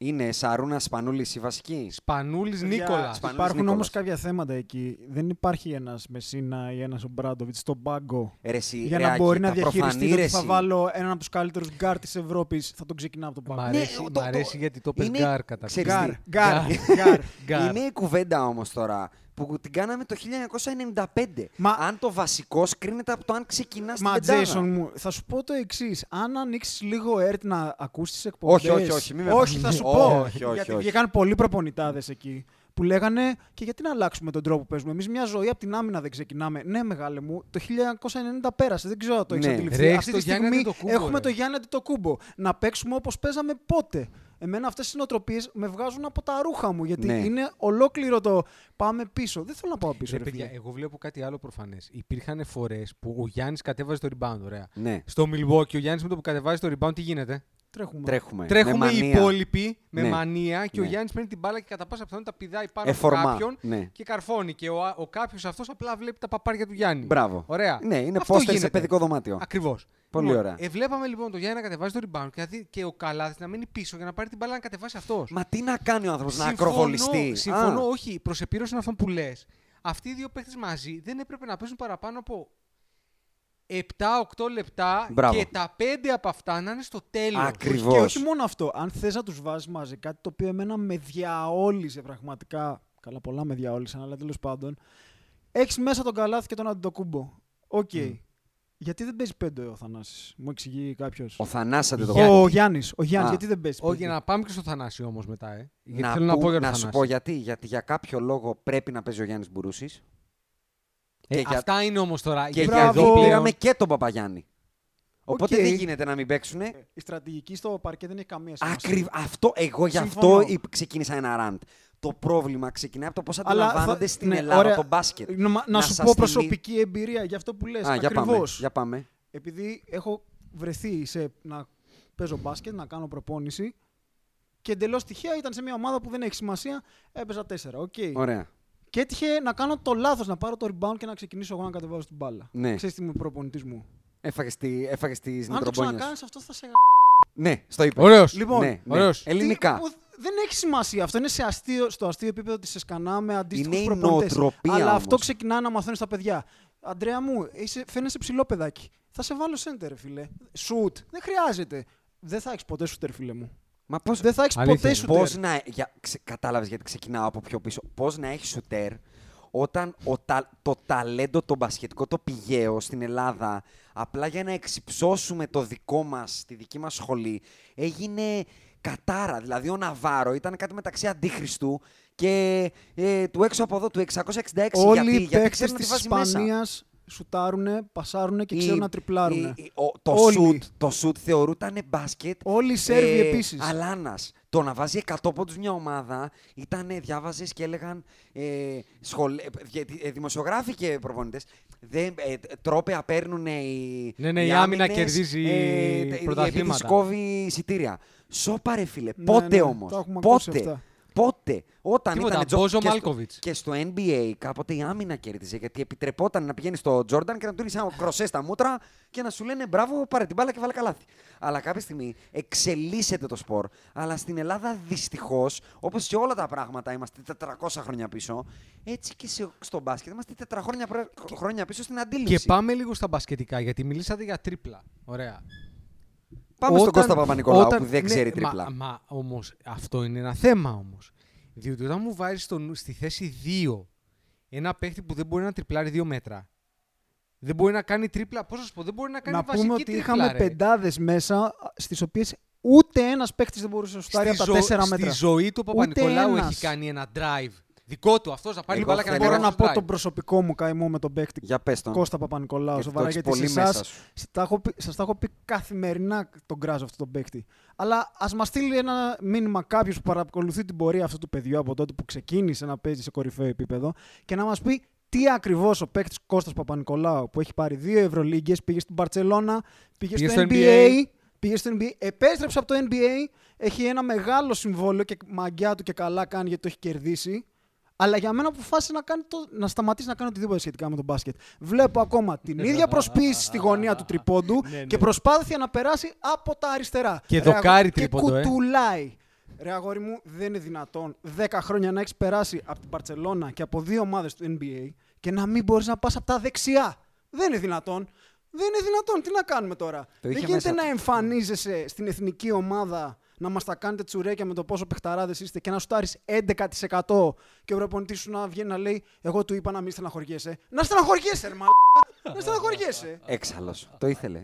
Το έβγαλε. Συγγνώμη, να μην στεναχωριέται. Να... Αυτό είναι ένα άλλο κομμάτι. του Α να την εθνική στην στεναχωριέμαι. άκρη. Είσαι εν ενεργεία παίκτης. Κάτω των 30, αν θυμάμαι καλά. Εν ενεργεία παίκτης. Και σου αρέσει να εμφανίζεσαι έτσι. Εμένα αυτό είναι που με ενοχλεί περισσότερο από όλα, γιατί αυτή είναι η νοοτροπία που βλέπω να επικρατεί. Ξέρεις τι γίνεται; Αυτά τα παιδιά, εκείνη η γενιά όλοι που ήταν ο Παπα-Νικολάου, ήταν ο Σλούκας, ήταν ο Μάτζαρης, όλοι αυτοί ίσως λίγο. Όχι, μάλλον πλην του Σλούκα. Ξέρεις ποιο είναι το στενάχωρο. Άμα βάλεις και δεις αγώνες εκείνης της εθνικής νέων Ναι. και τους δεις Παπάς, να παίζουν τώρα, ο παπάς. Γιαννόπουλος. Ρε φιλέ, δεν έχει αλλάξει τίποτα στο παιχνίδι. Τίποτα. Δεν είναι σαν από τη στιγμή που πήραν Τίποτα. εκείνο το τρόπεο, Τίποτα. σαν να μην δουλέψανε τίποτα. Μόνος ο Λούκας, όπως είπες. Μόνο. Ε, Αλλά να σου πω κάτι. ε, Και πάνω σε αυτό το ραντ που έκανε ο Άκης. και υπάρχουν και άλλα τέτοια παραδείγματα. Χαραλαμπόπουλος, Και ξέρετε ποιο είναι το πιο Παπαγιάννης. στενάχωρο; Ότι μερικοί από αυτούς τους παίχτε μπορούσαν να κάνουν τεράστια πράγματα. Εντάξει, όταν ο Παπα-Νικολάου πήγε στο NBA, όλοι λέγαμε ίσως υπάρχει μια ελπίδα, είναι πολύ ήταν αθλητικός. γεννημένος για το NBA, Ήταν, ήταν είναι 3&D. πολύ αθλητικός. Είναι 3&D. αμυντικός τρομερός. Το 3 πλέον ε, Θεω... πέταξε. ε. Παιδιά, ο Παπα-Νικολάου να θυμίσω όταν μεγάλωνε ήταν άχαστο από το τρίποντο. Ε, 40%. Καλά. Έχουν υπάρξει μάτια Ευρωλίγα που έχει βάλει 6 και 7 τρίποντα. Και τώρα βρίσκεται το κάρι, ε, από τη γωνία. Και μην Μα δεν νομι- έχει πόδια. δεν έχει να κάνει. Τα πόδια. Έχει να κάνει. Λοιπόν, εγώ το βάζω στοίχημα. Αν με οποιονδήποτε τρόπο αυτό το κράξιμο που τρώει φτάσει στα αυτιά του, αγαπητέ Κώστα Παπανικολάου, που προσωπικά σε λάτρευα όταν ήσουν νέος. Ρε, εγώ, εγώ αυτό θέλω να να πω. μου πεις με το χέρι στην καρδιά αν έχεις κάνει squat τα τελευταία δύο χρόνια. Βαθύ Κοίτα, κάθισμα σημαίνει αυτό. Επαγγελματίας αθλητής. Ωραία, να μην λέμε τρέλες. Σίγουρα γυμνάζονται με κάποιο τρόπο. Δεν τον ξέρω, θεωρώ ότι γίνεται. Θεωρώ ότι γίνεται. Εννοώ μόνος του. Δηλαδή να πω θα δουλέψω έξτρα. Να έχει κάνει κάτι παραπάνω από Ναι, ό,τι οκ. κάνει Α- κάθε μέρα στην προπόνηση. Να Εγώ- πει φέτος θα δουλέψω. Εγώ Φέτος θα ξέρω τι φτιάξω βλέπω τρίπλα. στο γήπεδο. Τον θυμάσαι πώς ήταν στα Εγώ νιάτα του. ξέρω τι Μιλάμε βλέπω στο τώρα, γήπεδο. Έβλεπες, έβλεπες ένα ασύφουνα, καμία σχέση με Έλληνα μπασκετμπολίστα. Αθλητικός, κάρφωνε, πήδαχες στο Θεό, έπαιζε άμυνα πέντε θέσεις. Να, να κάνουμε τη σύγκριση με παίκτες σε κορυφαίο επίπεδο εκτός Ελλάδας. Τι είναι το πιο σύνηθες πράγμα που βλέπεις τέτοιους τύπου παίκτες αθλητικούς να κάνουν όσο μεγαλώνουν; Ρε φιλέ, μαθαίνουν να σουτάρουν, μαθαίνουν να παίζουν αλλιώς μπάσκετ. Δεν περνάει σε Να κανέναν παίξεις από το λίγο- μυαλό ρε, να παίξεις ότι λίγο δεν με θα πλάτη. είμαι για πάντα τόσο γρήγορος. Και να φύγω λίγο από τον Παπα-Νικολάου να πάω σε έναν άλλο παίκτη, σε έναν άλλο παπ. Δεν, φυσικά όχι τον Παπαγιάννη, τώρα να μιλήσουμε για μπασκετμπολίστες. Ναι. Λοιπόν, Ε, και να πάω στον ε, Παπαπέτρου. Άλλη στενάχωρη υπόθεση. Λοιπόν, Τα είπε που και ο Άκης στο όταν τον προηγούμενο είχαμε podcast. από το Δίνα έρχεται στον Ολυμπιακό, είχαμε πάθει πλάκα. Έτσι. Εγώ έλεγα θα μείνει στον Ολυμπιακό ένα-δύο χρόνια να πάει στο NBA. Ήρθε, Ναι, ναι, και εγώ έλεγα σύντομο πέρασμα. ήρθε παίχτη άνω των 2 μέτρων με χειρισμό guard στα 18. Έπαιζε 3, έπαιζε 4, έπαιζε 2, έπαιζε όπου ήθελες. Δεν θα ξεχάσω ένα μάτς, αν θυμάμαι καλά, ήταν με τη Real, όπου παίζει high pick and roll και να είναι αυτός ο χειριστής Και κάνει και split κάνει screen. split screen 18 και μπαίνει μέσα και του βγαίνει, νομίζω είχαν το Μεϊρή τότε και είναι τόσο τούμπανος και αθλητικός και κάθετος ωραίος που τρώει τον Ντράκο και τελειώνει με finger roll. Και λέω, η, Εδώ Ελλάδα, είμαστε. η Ελλάδα βρήκε είναι καλά. τριάρι, Είναι καλά. βρήκαμε τύπου, εγώ λέω, βλέπω μπροστά μου έναν τύπου Άντωνι Πάρκερ, των φτωχών. Μπράβο, αλλά- πρέπει να προβληματιστούν. Ναι, γιατί εντάξει, εμείς. Χαβαλέ εμείς κάνουμε. λέμε την τρέλα μας, Χαβαλέ αλλά- κάνουμε. ναι. Αυτή εκεί τι γίνεται στη μετάβαση που τα παιδιά από το νέων ανδρών ξαφνικά τι γίνεται δηλαδή; Θα σου τι πω, γίνεται; Θα σου πω γιατί θεωρώ ότι ε- έχω μία ιδέα, αλλά θα πω και το εξής. Ρε φίλε, ρε Ιωάννη. Καταρχάς από εκεί ξεκινάει το πρόβλημα, αλλά τέλος πάντων. Λοιπόν, ε, ρε Ιωάννη, αγ- ρε Γιαννάκη, αγόρι μου. Στο σουτ βάζουμε καμπύλη, ε. Όχι, Το άστο είπαμε αυτό. αυτό. Αυτό θέλω να σου πω ότι από την πρώτη μέρα που το παιδί το έχω δει, πόσες φορές το έχω πει. Μου το λέει ο Άκης. Ο Άκης Έτσι. δύο πράγματα Είπα- έχει να μπορώ κοιτάει να- τον παίκτη. Καμπύλη, ε. Το ευθύβολο δηλαδή δεν, δεν Ο παίζει Άκης συνήθως. έχει δύο τρόπους να κοιτάει τον παίχτη. Πω, Πώς έλα, σουτάρει διασυρέμε, και πώς διασυρέμε. πατάει το παρκέ. Διασυρέμε, το Μου πατάει λέει- πολύ καλά του ο λέω, Ιωάννης. ε, καλός αυτός που πήρε η Ρεάλ. Θα δω πώς πατάει το παρκέ και θα σου πω. και το κάνει. Δηλαδή Εντάξει, μου λέει θα γραφικός. δω τα πέντε πρώτα λεπτά. Ε, το πατάει καλά το παρκέ, είναι καλός. Λοιπόν, τι γίνεται λοιπόν; Εγώ διακρίνω ένα trend. Ποιοι είναι οι παίχτες οι οποίοι έχουν βελτιωθεί τα τελευταία χρόνια Έλληνες; Που έχουν βελτιωθεί αισθητά. Από αυτό που ήταν στο πρώτο stint, να το πω διαφορετικά. Σλούκας, δεν βλέπω. Ο κάτι. Σλούκα. Αλλά ο Σλούκας, παιδιά, οι προπονητές με τους οποίους έχει δουλέψει είναι ο Ιβκοβιτ και ο Μπράντοβιτς. Πρέπει να Κυρίως, θες, ναι. Πρέπει να θες όμως, ε. Έτσι. Πρέπει Ναι, να το θες. Πρέπει να θες, αλλά θες να παιδιά, δουλέψεις. δεν είναι. Δεν θα έμενε στον Ομπράντοβιτ. Δεν τον κράταγε ο Μπράντοβιτς άμα δεν ήθελε να Καμία δουλέψει. αντι- Δεν Προφανώς, θα προφανώς, Αλλά να σου πω προφανώς. κάτι. Για μένα το μεγάλο πρόβλημα του ελληνικού μπάσκετ είναι ότι δεν ξέρει που πατάει και που βρίσκεται και τι κάνει. Όχι, α, μα, μα προφανώς Δηλαδή, στα ξέρεις ίδια τι, καταλήγουμε. Πρέπει, μισό, μισό, πρέπει μισό. με το ζόρι να βαφτίσουμε το Σλούκα, το οποίο το παιδί είναι καταπληκτικός μπασκετμπολίστας, αλλά συγκεκριμένων δυνατοτήτων, το νέο Σπανούλη, Να σου πω τον κάτι Νίκο όμως. Διαμαντίδη. Αλλά, α, Τα παιδί, βανιάζει δεν τις είναι. δυνατότητες του. Μπράβο, αλλά δεν είναι Εμένα ο αυτό μου Σπανούλης. αρκεί. Και για κάποιο λόγο τον όχι, βαφτίσαμε άλλο Σπανούλη, να το λέω πω όμως, έτσι. Αλλού Άλλο θέλω λέω, να ναι. καταλήξω. Α. Ότι, ότι πρέπει να, ο παίκτης για να δουλέψει πρέπει να υπάρχουν και συνθήκες. Εγώ βλέπω λοιπόν ότι παλιά, όταν και το ελληνικό πρωτάθλημα, οι ελληνικές ομάδες, όχι το ελληνικό πρωτάθλημα, οι δύο βασικές ελληνικές ομάδες ήταν στα high τους, αυτοί οι παίκτες βελτιωνόντουσαν. Ωραία.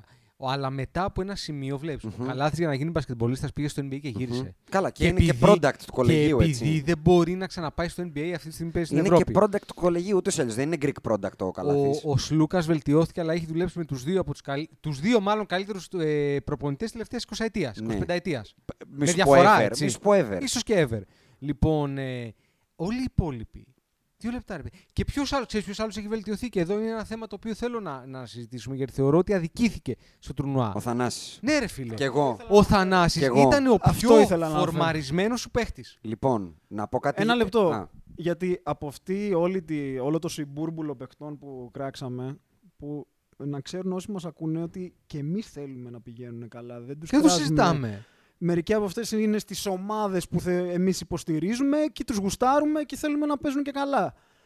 Ο Θανάσης, επειδή είπες για προπονητές, το παιδί φαίνεται ότι έχει ξεκολωθεί στη δουλειά. Ο Θανάσης είναι ένας Εντάξει. μπασκετμπολίστας που Ούτε- θυμίζω. Ούτε φίλος. πέρασε από κανένα τεράστιο coach δίπλα, μέχρι πρόσφατα μόνο που Παιδιά, ήταν ο ο Πιτίνο. Θανάσης δήλωσε, ο Πιτίνο, δεν θα το ξεχάσω, όταν τη διάβασα δήλωση, δεν την πίστευα, ότι ο Θανάσης δεν ξέρει να κάνει τρίπλα, δεν ξέρει να σουτάρει και δεν ξέρει να πασάρει, αλλά είναι πολύ αθλητικός και το θέλει.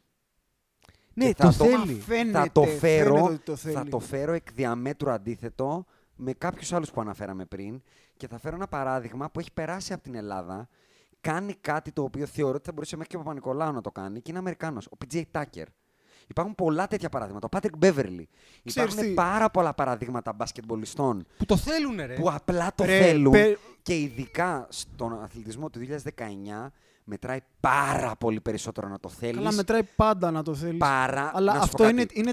μπορούσες το 2001 να είσαι στην αθλ- στα αθλητικά προσόντα του Γιώργου Διαμαντόπουλου, που δεν πρέπει να έχεις σηκώσει βαράκι ποτέ στη ζωή του και να βάζεις τριαντάρες. Τώρα, με τα κορμιά που παίζουν ακόμα και των Ευρωπαίων, Ισχύει. δεν σε παίρνει να χάνεις προπόνηση. You Ισχύει. cannot skip a day. Θα σου πω και κάτι άλλο. Οι Έλληνες λοιπόν, εκτός του Θανάση, ας πούμε, που για μένα είναι. Ξέρεις τη γνώμη μου για το Θανάση. Τον θεωρούσα κομμωδία όταν είχε πρωτοέρθει στα ευρωπαϊκά παρκέ. Λέω δεν είναι Εγώ δυνατόν. φώναζα όμως. Λέω δεν είναι δυνατόν. Εγώ φώναζα όμως. Το παιδί, όχι απλά του βγάζω το καπέλο. Τη θυμάμαι που είπαμε ότι είναι η. Πώς το είπαμε όταν πήγες στους μπακς και το σχολιάσαμε. Ρουσφέτη, εξάγουμε το ε, ρουσφέτη. Κάναμε εξαγωγή ρουσφετιού. Όχι. Όχι, φίλ. Μαγιά σου. Ναι, όχι, ναι, ναι, μα- μαγιά δεν σου, κρίνω φίλε, αν το μαγιά. αξίζει ή όχι. Ο άνθρωπος είναι μανιακός. Πιστεύω Σκέψου ότι πώς προπονείται και ήταν- στον ύπνο του. Σκέψου πώς ήταν ο Θανάσης Αντετοκούμπο όταν πρωτοπήγε στον Παναθηναϊκό και πώς ήταν τώρα που τον Καταρχάς, είδαμε στο για τουρνουά. κάποιο λόγο έχει αποκτήσει σουτ. Αυτό. ήταν Λοιπόν, ο καλύτερος εγώ θέλω να, γνωστές. σ- να, να Δηλαδή, πω κάτι σηκώνεται και η άλλο μπάλα πάει που καλά. αξίζει να μας προβληματίσει. Ποιος παίκτης που έχει περάσει από το NBA Έλλην έχει πιάσει. Κανείς. Κανείς ποτέ. Ωραία. Για, για μένα δεν είναι καθόλου τυχαίο το Κα- ότι ούτε για μένα. όλοι οι Ούτε Ευρωπαίοι για που μένα. πάνε και οι μόνοι Ούτε για μένα. και ο μόνος Έλληνας που έχει πάει δεν έχει ελληνική νοοτροπία για γιατί μένα. δεν έχει μεγαλώσει σε ελληνική οικογένεια. Το background του Όχι, δεν και είναι δεν τελείως είναι και, ελληνικό. τα, και το Εντάξει, σωματότυπός του δεν είναι πρέπει να ακριβώς πας. ελληνικός. Άστο αυτό για μένα Με- είναι με την νοοτροπία παραδοσιακή- κυρίως. Η νοοτροπία. Ότι πας και φίλε εδώ έχει δουλειά μόνο, δεν έχει κάτι άλλο. Ναι, δεν βέβαια. έχει Έχει το βίτσα βράδυ κάθε κλαμπ. μέρα. Και δεν είναι τυχαίο Εδώ ότι ήρθες και να ο Γιάννης δουλέψεις. και ο Θανάσης έχει το ίδιο DNA με τον Γιάννη. Να σου πω όμως κάτι άλλο. Γιατί, να- για, για να πιάσουμε λοιπόν πάλι σε αντιπαραβολή με το Σλούκα, με όλους αυτούς. Ο Διαμαντίδης και ο Σπανούλης, μιλάμε τώρα για δύο από τα πέντε καλύτερα guards στην Ευρώπη τις τελευταίες 25 ετίας. Σίγουρα. Ναι, ναι. Ωραία. All Σίγουρα. timers Και στο ενδεχομένως θα λέω ευρωπαϊκό και μπάσκετ. λίγα. All timers. Σίγουρα, Λοιπόν. σίγουρα, σίγουρα. Μιλάμε για παίχτες οι οποίοι ο, ο Διαμαντίδης μέχρι και την τελευταία χρονιά πρέπει κάτι να δούλευε. Δούλευε Ε, πλάτη, δούλευε θα το θυμίσω- σουτ. Να πω κάτι, και Δεν την μπορούσε τελευταία να βαρέσει χρονιά τίποτα, μην ε. δούλευε, Εγώ του βγάζω, ρε φίλε. Εγώ Πά- θα θυμίσω ότι όταν πρωτοξεκινούσε ο Διαμαντίδης έπαιζε στον Ηρακλή του Χατζιβρέτα. Ναι, βέβαια. Του Χατζιβρέτα, ο οποίος είναι ο πρώτος Έλληνας μετά τον Γκάλι, αν δεν κάνω μεγάλο λάθος. Όπου είναι πρώτος σκόρερ στην Α1. Όχι Ναι. κάποιου Χατζιβρέτα. Ναι, ναι, ναι, ναι. Και δεν θα το ξεχάσω, τον έχω δει στα πρώτα του μάτια του Παναθηναϊκού να ρίχνει ταμπλό. τρίποντο. Ταμπλό, ναι, Ταμπλό. ναι, ναι, Τα ναι, μπλαδούρα τούβλο, το τρίποντο. τούβλο. ναι, Ταμπλό. τα μπλαδούρα. Και έφτασε να είναι άνθρωπος που πιάνει την μπάλα και όλη η Ευρώπη σταματάει ο παλμός. Όχι. Ναι. Την έπιασε ο Διαμαντίδης, χάσαμε. Τέλος. Όπου Α- και να την πιάσει στο παρκέ. Αντίστοιχο είναι και του Αλλά- Σπανούλη. Αλλά Ο- πρόσεξε τι θέλω να πω, Άντρια. Γι' αυτό πήγα να το ξεκινήσω πριν περί Σλούκα και Σπανούλη. Με το στανιό πάει το ελληνικό μπάσκετ, πάλι αυτό που βάζω εισαγωγικά ελληνικό μπάσκετ, να βρει ότι ο Καλάθης και ο Σλούκα είναι ο Διαμαντής και ο Σπανούλης. Δεν είναι ρε παλικάρια Δεν είναι, μου. ρε, παιδιά. Και δεν είναι ανάγκη να είναι. Δεν χρειάζεται να είναι ο Σπανούλης και ο Διαμαντίδης, όπως ο Σπανούλης και ο Διαμαντίδης δεν χρειάζεται να ήταν ο Γιαννάκης και ο Γκάλης. Ο, ο, ο Καλάθης είναι ο Καλάθης, ο Σλούκας είναι ο Σλούκας και το ελληνικό μπάσκετ δεν έχει καμία πολυτέλεια να εξωστραχίζει μπασκετμπολίστες όπως, όπως ο Κώστας Κουφός, όπως ο Τάιλερ Ντόρσεϊ και όπως διάφοροι άνθρωποι, προπονητές, παίχτες, ε, ίντριγκες, τρέλες. Το ελληνικό μπάσκετ είναι ένα, μικ- ένας μικρός οργανισμός. Όπως, δεν θα το ξεχάσω, διάβαζα ένα άρθρο που έλεγε ο Ιακώβου, τον θυμάστε τον Ιακώβου της Αρσβαρών, Ναι, ναι. όταν την πιάσανε τέλος πάντων τον Ντοπέ, θυμάστε που πιάστηκε όλη η Άρσης Βαρών, η Μμμ, ελληνική μμ. Ντοπέ κτλ. Βγαίνει ο Ιακώβ και λέει τον πόνο του ότι χέσε με τώρα, όλοι Ντοπέ είναι, κανείς δεν σηκώνει 500 κιλά με το γάλα της μάνας του κτλ. κτλ. Και λέει ένα παράδειγμα και λέει, Έκανα tryouts για την Άρση Βαρών και μου σκάγανε 500 άνθρωποι. Έκανε tryouts η Κίνα για την Άρση Βαρών και έσχαν 3 εκατομμύρια άνθρωποι. Δηλαδή, πρέπει και το ελληνικό μπάσκετ να καταλάβει ότι όταν σου τυχαίνει να έρθει ένας Γκάλης από την Αμερική, όταν σου τυχαίνει μια, φορνιά, μια φουρνιά Σπανούλη, Διαμαντίδη, Παπαλουκά και τους συναυτό που τους πλαισιώσαν και κάναμε όλες αυτές τις επιτυχίες, δεν σημαίνει ότι κάθε καλός που βγαίνει είναι ο νέος Γκάλης, ο νέος Σπανούλης. Έχουμε αυτά που έχουμε και πάμε με αυτά που έχουμε. Εγώ θεωρώ ότι αν αυτή η εθνική είχε πάει στο μουντομπάσκετ με τον πύχη εκεί που έπρεπε, ότι πάμε στην Ναι. οχτάδα και βλέπουμε ότι αυτό πρέπει να κάνει αυτή η εθνική. Είναι μέχρι την οχτάδα. Ε, Φίλε, μην πεις τίποτα. Δεν ανάγκη Ξέρεις να τι πεις με τίποτα έχει σε κανέναν. εκνευρίσει. Ρε, Θα βάλε σου τον πω πύχη, τι με γιατί εκνευρίζει. δεν μ' αρέσει το πάμε for the love of the game. Όχι. Αλλά βάλ τον τον πύχη. Εκεί, που πρέπει. Θα σου πω Πάμε τι με στην οχτάδα εκνευρίζει. και βλέπουμε. Έβλεπες μια εθνική που έχανε πέντε πόντους από τη Βραζιλία και ήταν όλοι σε ένα πανικό. Μην χάσουμε από τη Βραζιλία, κατάλαβες τι εννοώ. Ότι όχι τι θα μας γράφουν τα social media, όχι τι θα λένε οι podbusters που λέει ο λόγος. Πω, πω, πω. Αν αυτή η ομάδα αφαιθεί σε μια ηρεμία, ούτε του Ακρόπολης που έρχονται εδώ και σφάζουμε με, με το γάντι του χειρουργού ε, ε, τους, τις, τις αντίπαλες ομάδες απλά για να βαρέσουμε παλαμάκια τι ωραία κερδίσαμε τα χάσαμε, φιλικά. θα θυμίσω. Και χάσαμε κιόλας. Ούτε α, έχουμε τους καλύτερους, τους υπερτερότερους, τους αυτούς. Παιδιά, παίζουν και άλλοι μπάσκετ. Ναι. Και ο Και Γκαρίνο οι άλλοι δεν έχουν έχει να γίνει ζηλέψει καλοί τίποτα επίσης. από τον Παπαπέτρου, τον Παπα-Νικολάου και δεν ξέρω Και εγώ. οι άλλοι έχουν Άκου γίνει τι καλοί. γίνεται. Κάτσε Άκου δηλαδή. Τι γίνεται, λοιπόν. Κα- χαμηλά την μπάλα. Εμένα γιατί με εκνεύριζε όλο αυτό με τις δηλώσεις. Διότι, παιδιά, επειδή έχουμε τον MVP του NBA και ενδεχομένως τον καλύτερο παίχτη του τουρνουά, ή τον πιο γνωστό τέλος πάντων, δεν σημαίνει ότι και οι υπόλοιποι είστε σε αυτό το επίπεδο. δεν είστε όλοι αντετοκούμπι. Και το, το φοβερό είναι ότι δεν βγήκε ο αντετοκούμπο να την κάνει τη δήλωση. Ακριβώς. Έβγαινε ο Παπαγιάννης. Ακριβώς. Ο παίχτη που θα θυμίσω στον κόσμο που για να γυρίσουμε στα του NBA έγινε draft στο νούμερο 13 από το Σακραμέντο. Μμμ. Στο, Ήτανε σε rookie στο contract. rookie συμβόλαιο είναι 2 συν 2 πάντα. Στα δύο χρόνια έχει δι- μονομερές δικαίωμα η ομάδα με λίγα λεφτά, 2-3 εκατομμύρια που είναι πολύ λίγο για το NBA, να σε κρατήσει. Και του έκανε buyout και του πει τα Και λέγαμε. του είπε λοιπόν, φίλε, άκου, εσύ δεν είσαι ούτε, λάθος, δεν μαλακία είσαι ούτε κάναμε. για πετσέτα. Γράψε λάθος. Ούτε για πετσέτα δεν είσαι. Αυτό, παιδιά, άμα, άμα γίνει μια έρευνα στο πόσα είναι τα rookie contracts που στη μέση κόβονται Είναι ελάχιστα. σε πρώτο γύρο, στα πρώτα 15 picks, νομίζω ότι στη δεκαετία δεν θα βρουν παραπάνω από δύο. Και το ένα Και είναι ο εγώ έτσι Παπαγιάννης. πιστεύω. Αλλά να σου πω κάτι, ξαναλέω, επειδή έχουμε μπει και εγκαζωμένοι, εγώ θέλω να το διευκρινίσω αυτό. Η εθνική Ελλάδος δεν είναι κακή. Είναι badly managed. Αν Ναι, έπρεπε να το προφανώς. πω. Κα... Προφανώς αν δεν είναι ήμουν κακή. δηλαδή Αμε- αν Αμερικάνος και έγραφα ένα άρθρο, ο τίτλος μου θα ήταν A badly managed team και όχι A bad team. Η εθνική δεν είναι κακή. Ο Σλούκας δεν είναι κακός μπασκετμπολίστας. Είναι υπερτιμημένο Θεού, από προς το Θεού. ελληνικό καθεστώς μπάσκετ. Δεν είναι κορυφαίο επίπεδο. Δεν μπορεί να κάνει αυτό που κάνει το κολό. Τι να κάνουμε τώρα; Είναι ένας μπασκετμπολίστας που πάντα θα είναι ο καλύτερος τρίτος guard σε κορυφαίες ομάδες. Δεν μπορεί να πάρει π.χ. τη Φενέρμπαχτσε αυτός από το χέρι. Πρέπει να έχει τον Μπογκδάνοβιτ και να είναι και αυτός ένας τρομερός, αλλά μαζί με τον Είναι άλλον. ένα καλός παίκτης συνόλου. Ένας Μπράβο. τρομερός παίκτης συνόλου. Δεν είναι φέρε μου, όπως σαν το Σπανούλη που είπε φέρε μου το 18χρονο Μάτζαρη και το 18χρονο Σλούκα και θα πάω στην να πάρω την Ευρωλίγκα. Τα ίδιο και ο Καλάθης. Ο Καλάθης ο άνθρωπος δεν είναι ο Διαμαντίδης που θα πάει να πάρει Ευρωλίγκα με το Σάτο Ε, και Ρωμένη με ποιον Σάτο. άλλον είχε πάρει Ευρωλίγκα τότε. Με τον Καλάθη Αμούστακο είχε πάρει και με τον ε, ε, αλλαγή τον, ε, τον Γκέτσμαν. Κάτι τέτοιο. Ένα περίεργο γκάρ. Υπήρχε κι αυτός κάποτε. Ένα Τέλος περίεργο πάντων, δεν γκάρ. έχει σημασία τώρα, μην Ναι, κάνουμε τώρα. ο Γέτσμαν, Καλάθης ρε θέλει φίλε. γύρω του πράγματα να, να, του- να του χτίσεις ένα, ένα σύνολο. Το ίδιο και ο Παπα-Νικολάου δηλαδή. Τον κράζουμε, τον κράζουμε, τον κράζουμε μεν. Αλλά ρε φίλε, ήρθαμε τον άνθρωπο στα 29. Και τον κάναμε να δύο. τον κάναμε διάρρη, ρε. Τον κάναμε Κάτσε, διάρρη. ρε, Ναι, δηλαδή, όχι, είναι αλήθεια. Κράζουμε μεν. Αλλά ένα μπασκετμπολίστα που αποδεδειγμένα δεν ξέρει τρίπλα. Και δεν πούλησε και ποτέ ότι ξέρει τρίπλα. Ναι. Σε ένα μπάσκετ που οδηγείται να βλέπεις ομάδες σαν τους Golden State να παίζουν με τέσσερα γκάρντ ουσιαστικά. Και τον Durant πεντάρι. Γιατί και ο Draymond Green Guard είναι έτσι. Δηλαδή το, το στυλ μπάσκετ του εννοώ. Γκάρ. Ναι, γκάρ, μπράβο. Δεν γκάρ. μαθαίνει με τίποτα. Μπράβο, μπράβο, γκάρ. Δηλαδή και το στυλ μπάσκετ του Draymond είναι παίρνω το rebound και τρέχω. Ναι. Έχω, έχω τρίπλα. Και τώρα πήγαμε εμείς να, να ανασάρουμε τι. Ο Παπαπέτρου το παιδί πολλά καλά τρίπλα δεν ξέρει. Ο Παπα-Νικολάου πολλά καλά τρίπλα δεν ξέρει. Εντάξει, ο Παπαπέτρου Παπαπέτρου με- με ξέρει, στεναχωρεί. Ρε τρίπλα εννοώ, δεν εννοώ να, μην- να μην μπορεί να κατεβάσει με άμυνα εσένα. Εντάξει, δεν θέλουμε να είναι ο Καϊρή. Παπαπέτρου Ρε, θεωρώ- να, είναι play, να, να μπορεί να κάνει ένα playmaking. Δηλαδή, άκουγα μετά που λες και εσύ τους αναλυτές στα κανάλια και έλεγαν ένα πολύ ωραίο point. Η Ελλάδα δεν είχε έναν άνθρωπο να φτιάξει παιχνίδι. Ε, πώς να έχει, αφού έναν πάρα πολύ καλό μπασκετμπολίστα που φτιάχνει παιχνίδι, τον αχρηστεύσαμε, τον καλάθι. Γιατί τον βάζαμε πάντα με τον αντιτοκούμπο. Οπότε ένας από τους δύο που είναι πολύ καλή σε αυτό στην εθνική δεν μπορούσε να το κάνει. Και όχι να παίξουν αυτό που θα ήταν τέλειο και Α- για τους δυο τους. ακριβώς. Pick and roll μεταξύ τους. Ακριβώς. Πόσες φορές δηλαδή. Έναν πρέπει να το- άλλον το, του κάναμε μούτρα γιατί είπε να έρθει δύο μέρες μετά, γιατί απέτησε θέση του 12, δεν ξέρω εγώ. Και το Σλούκα για κάποιο λόγο τον βαφτίσαμε τον, ε, τον περιούσιο γκαρντ που θα έρθει και θα μας πάρει από το χέρι και θα μας οδηγήσει. Δηλαδή, είχε τραυματιστεί ο Σλούκας, θυμάμαι, και είχε σταματήσει ο άξονας της γης.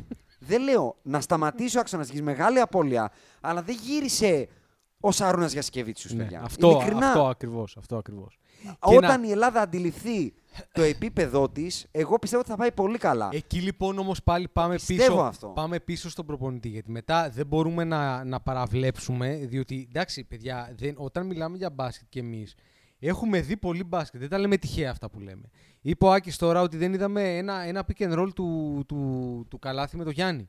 Έγκλημα. Έγινε στο Εγώ τελευταίο θα πω, ματς, ε, τέτοιος. δεν μπορείς, δεν μπορείς να βάζεις το 2 Να σου πω κάτι. Γιαννούλη Λαρεντζάκης. Για, ε, Γιαννούλη τον λένε. Ναι, ναι. Για, Γιαννούλη Λαρεντζάκης. Λάρη μα, για ρε, σένα. Μάντζαρη, Όποιον Μάντζαρη. έχεις. Δεν μπορείς να έχεις το 2 τον, ε, τον Παπανικολάου. Και να σου πω για κάτι άλλο. Βλέπεις ότι ο Παπανικολάου το παιδί είναι και ντεφορμέ. Οκ, έκανε μια κακή σεζόν α- από Ναι. ό,τι καταλαβαίνω Ναι. τουλάχιστον γιατί δεν βλέπω στην Ευρωλίγκα.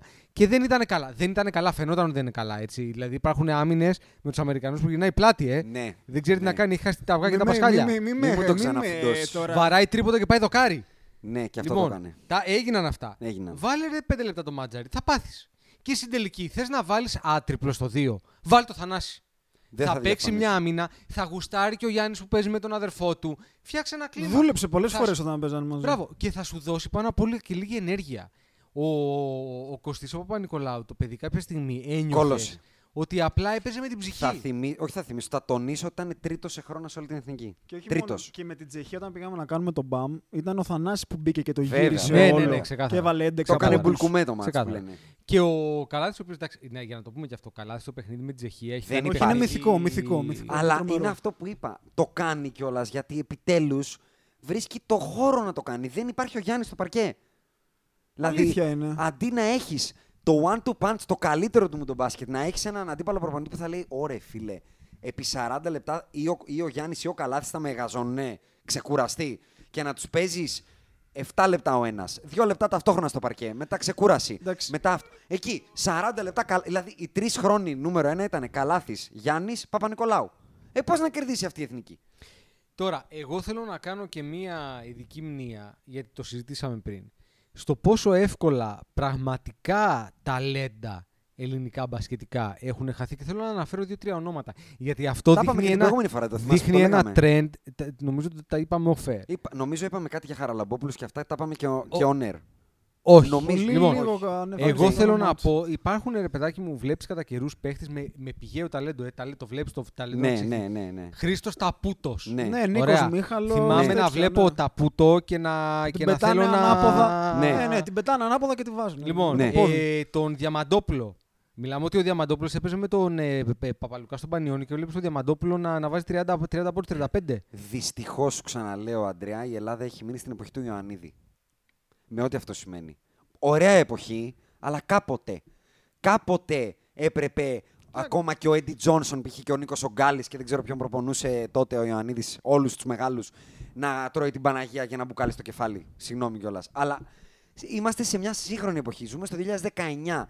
Η Ελλάδα, δόξα τω Θεώ, μπορεί να μην έχει προπονητή σαν τον Πόποβιτ, αλλά υπάρχει ένας Ιτούδης που είναι στη Τζεσεκά. Υπάρχει ένας Μπαρτζόκας έχει Μπαρτζόκας πάρει που έχει πάρει Ευρωλίγκα, ε. Διάβασα κάτι. Υπάρχει ακόμα, και- ακόμα, ακόμα και ένας πρίφτης που, είναι στη- που είναι στη Ρωσία. Κάπου είναι στη Ρωσία αυτός ο άνθρωπος.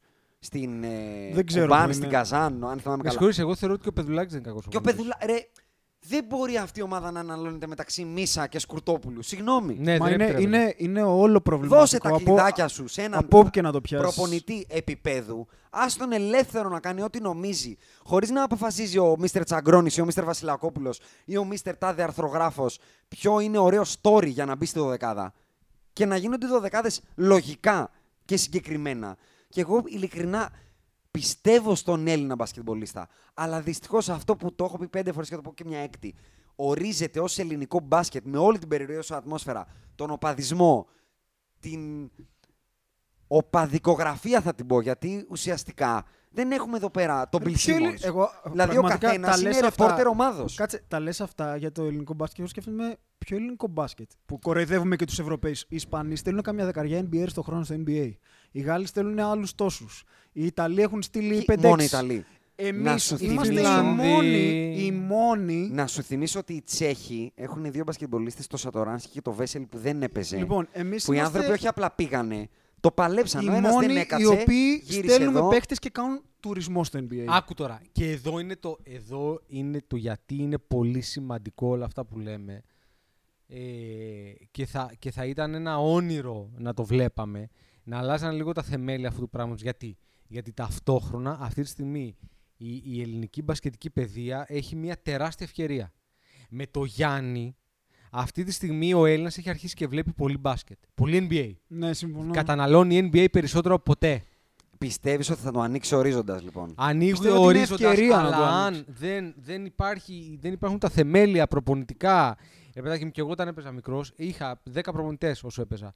Ε, Ένας μόνο από αυτούς μου έλεγε ότι ξέρεις τι, όταν σουτάρεις, να ανοίξεις τα χέρια. Ναι, Ναι, Ή βέβαια. ναι, ναι. θα βάλεις τώρα εδώ, θα σου βάλω εγώ εδώ γυαλιά που δεν βλέπεις και θα τριπλάρεις. ναι, Ή θα τριπλάρεις αυτό το παιχνίδι μόνο με το αριστερό χέρι. Ναι. Τι γίνονται αυτά. Δεν έχω καταλάβει. Εγώ βλέπω, όταν βλέπω παίχτε σε επίπεδο τριάρια, που το τριάρι στο σημερινό μπάσκετ, που είναι ένα άλλο θέμα το οποίο θα ήθελα να συζητήσουμε. Ε, π.χ. το τριάρι π.χ. στο Μπιέλιτσα. σημερινό σύγχρονο μπάσκετ είναι η ραχοκοκαλιά. Ναι, Ωραία. ναι, ναι, είναι ναι. αυτό που σου ενώνει τα πάντα. Point forward έχει Είναι γίνει αυτοί που πλέον. παίρνουν βασικά τα πρωταθλήματα Μπράβο, στο NBA. Ακριβώς, στο NBA Η πρωτάθλημα Kawhi χωρίς Leonard τριάρι δεν της παίρνεις. εποχής. Λοιπόν, KD, Kawhi, LeBron.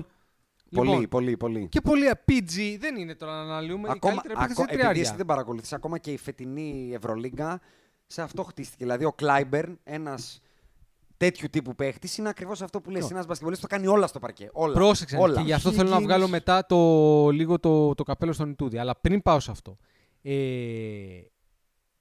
έχασα το. Έχασες τον ορμό ερμό σου. της Έλεγες για τα σκέψης μου. τριάρια. Ότι Έλεγα για τα τριάρια. Πήγες να πεις ότι τα ελληνικά τριάρια Δεν μάλλον δεν μπορώ έχουν κάτι. λοιπόν να βλέπω ένα τριάρι, ρε παιδιά, να μην μπορεί να κάνει ποτυποδός τρίπλα. Δηλαδή μου τρυπάει τον εγκέφαλο. Δεν θα διαφωνήσω. Μου τρυπάει τον εγκέφαλο. Ε, Μας Το έστειλε ένα άλλο- ωραίο tweet κάποιος, όχι για τα τριάρια. Ήταν ωραία απορία, έτσι. Ήταν λίγο ε, Mr. Bean απορία. Όλα αυτά τα κιλά, τι τα κάνει ο Παπαγιάννης; Ναι, ρε παιδιά, δηλαδή, πού πάνε; Αυτό το ερώτημα έτσι το πεζοδρομιακό του καφενέ, του τύπου βλέπουμε το μάτι στο καφενείο, είναι για μένα η πεμπτουσία του ελληνικού μπάσκετ. Δηλαδή, θεωρούμε λογικό, λογικό ένας μπασκετμπολίστας σαν τον Παπαγιάννη να μην έχει μάθει τα Εγώ βασικά θέλω- του post. θέλω να- Δηλαδή, να σας δώσω ένα παράδειγμα. Νικόλα Μιλουτίνοφ. Ήρθε στον Ολυμπιακό Α, θα φύγει 2Α.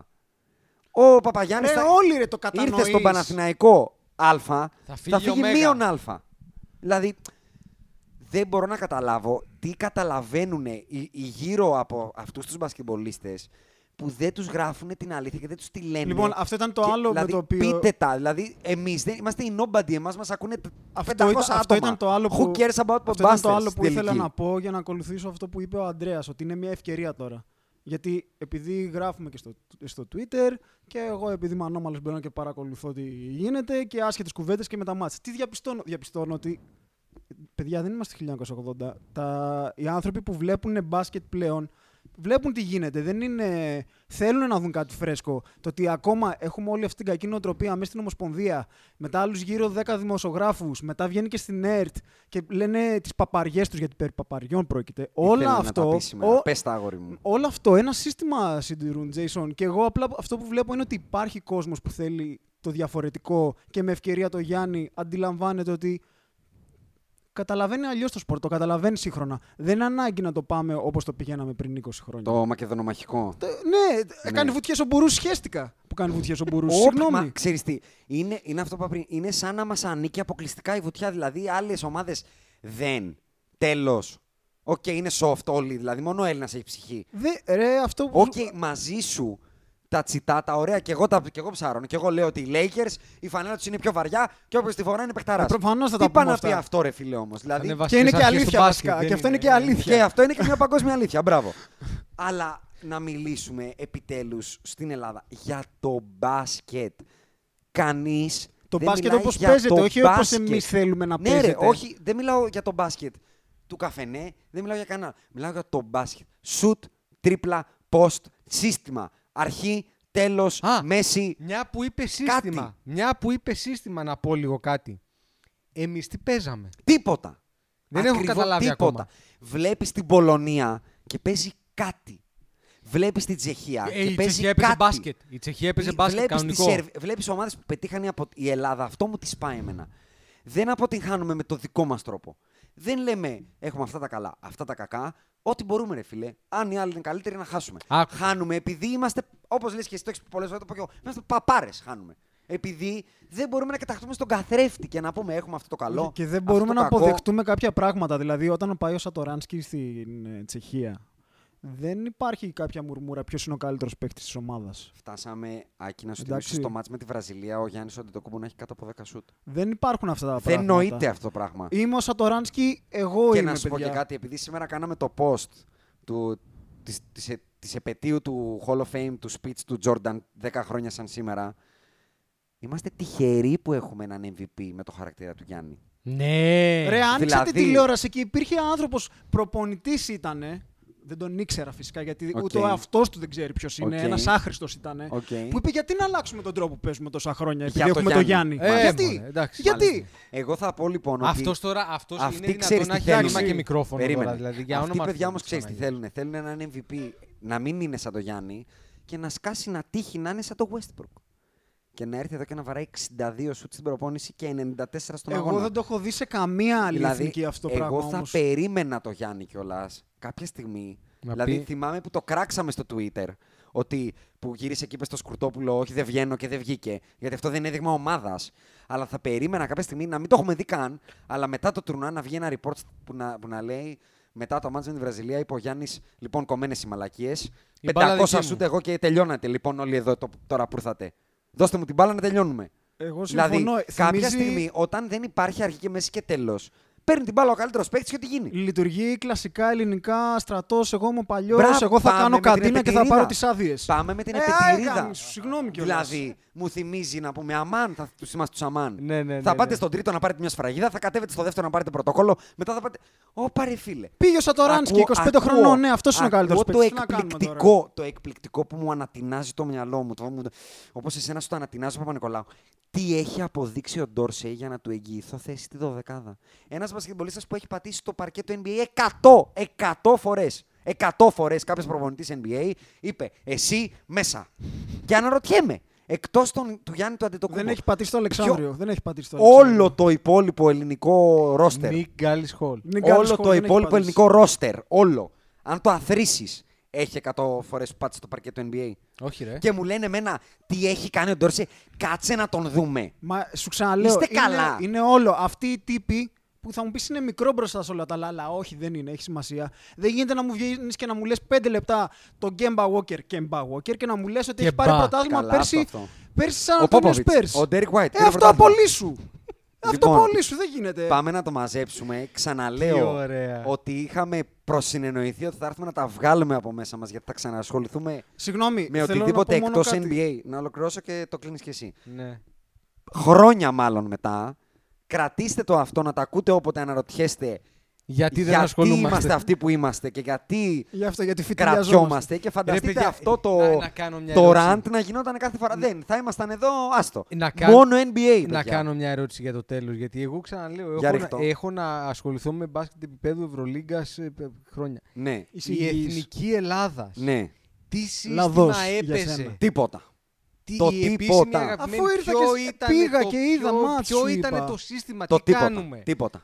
Αυτό είναι το πρόβλημα, Αντρέα. Το τίποτα. Ήταν το σύστημα, πάμε με πάθος, πάμε γερά στην άμυνα και μπροστά κάτι θα γίνει. Εντάξει, οκ. Αυτό. Αυτό, Εγώ ρε παιδιά, απλά- γιατί το βλέπα, το βλέπα, το βλέπα και κάποια στιγμή λέω ρε παιδιά, τι κάνουμε; Δηλαδή- Γιατί π- πάμε στο παρκέ τώρα προς την επίθεση. Άγιος Γιώργος Πρίντεζης, αυτό Τι κάνουμε. ρε. κάνουμε ρε παιδιά, μπαλά, Προσευχή ποιος είναι ο κάνουμε. στόχος μας, Ο τι παίρνει- θέλουμε να κάνουμε; Άγιος Γιώργος Φεύγει Πρίντεζης σαν παταχτάρι. αστραπή. Ποιος θέλουμε να πάρει την μπάλα, Ο τι elevator. πρέπει να γυρίσει; Για να, για να το κλείσω εγώ από πλευράς μου, θα πω ξανά. Η, Σ- η Σερβία για μένα είναι πολύ χειρότερη η κατάστασή της, να το πω έτσι, πιο μεγάλη αποτυχία. Γιατί δεν έχει κάνει εμφανή εγκλήματα. Οκ, είπαμε κανένα δύο. Η Αμερική Ναι, το ναι, ίδιο. ναι. Η Ελλάδα αυτοκτονεί μόνη της. Δεν είναι τόσο κακή ομάδα. Εκ του μηδενός δεν... όμως. Μπράβο. Δεν είναι τόσο κακή ομάδα. Δεν είμαστε τόσο άχρηστοι όσο φανήκαμε σε όλο το σύμπαν που μας κοιτάει με το μεγεθυντικό φακό λόγω Γιάννη, γιατί τόσα χρόνια κανείς δεν ασχολιόταν μαζί μας. Δεν είμαστε τόσο στο πουθενά, αλλά επιτέλους αφήστε το ελληνικό μπάσκετ να αναπνεύσει. Δώστε χώρο σε ανθρώπους που τους αρέσει να σκοράρουνε. Να σκοράρουνε. Δεν είναι, δεν είναι ιό το καλάθι. Το καλάθι δεν είναι ιός. δηλαδή δεν, δεν, δεν, είναι, δεν είναι αρρώστια το να βάλεις 100 πόντους. Δεν θα Είναι χάσεις καλό άμα να βάλεις βάλεις 100. 100 πόντους. Και από εδώ και πέρα, όποιος μπασκετμπολίστας Έλλην με διαβατήριο έχει 100 συμμετοχές στο παρκέ, θα τον παίρνετε NBA τηλέφωνο εννοείς. στο NBA. Θα τον παίρνετε τηλέφωνο και θα του λέτε Πεχταρά μου, μπορείς να έρθεις στην εθνική, σε παρακαλώ πολύ. από εκεί θα ξεκινάμε. Και μετά, όταν η εθνική έχει πέντε τέτοιους και ο, τε, ο πέμπτος θέλει να κάνει τον τρελό, να κάνει τον τρελό. Αλλά αν σου ζητήσει δύο μέρες παραπάνω άδεια και η εναλλακτική είναι ο Κόνιαρη, βάλτε έναν μάνατζερ, να το πω έτσι, όπως οι άλλοι έχουν τον Κυριλέγκο, τον Ντούρκογλου, τον Καρμπαχώσα. Ποιους, ποιους; Κάποιους Εννοείς κανονικούς κάποιους μπασκετμπολίστε. Ανθρώπους Ναι. με Μπράβο. προσωπικότητα Που όμως. ξέρουν τι σημαίνει και αθλητής, να τον πάρουν τον Ντόρσεϊ π.χ. και να του πούνε Έλα, αγόρι μου, είμαι ο Παπαλουκάς. Έλα, αγόρι μου, είμαι ο Σπανούλης. Έλα, είμαι ο Τσαρτσαρής, δεν ξέρω εγώ. Τι τρέλες είναι αυτές που μου λες τώρα δύο μέρες μετά. Εγώ είχα πάρει την Ευρωλίγα και μετά κάνα.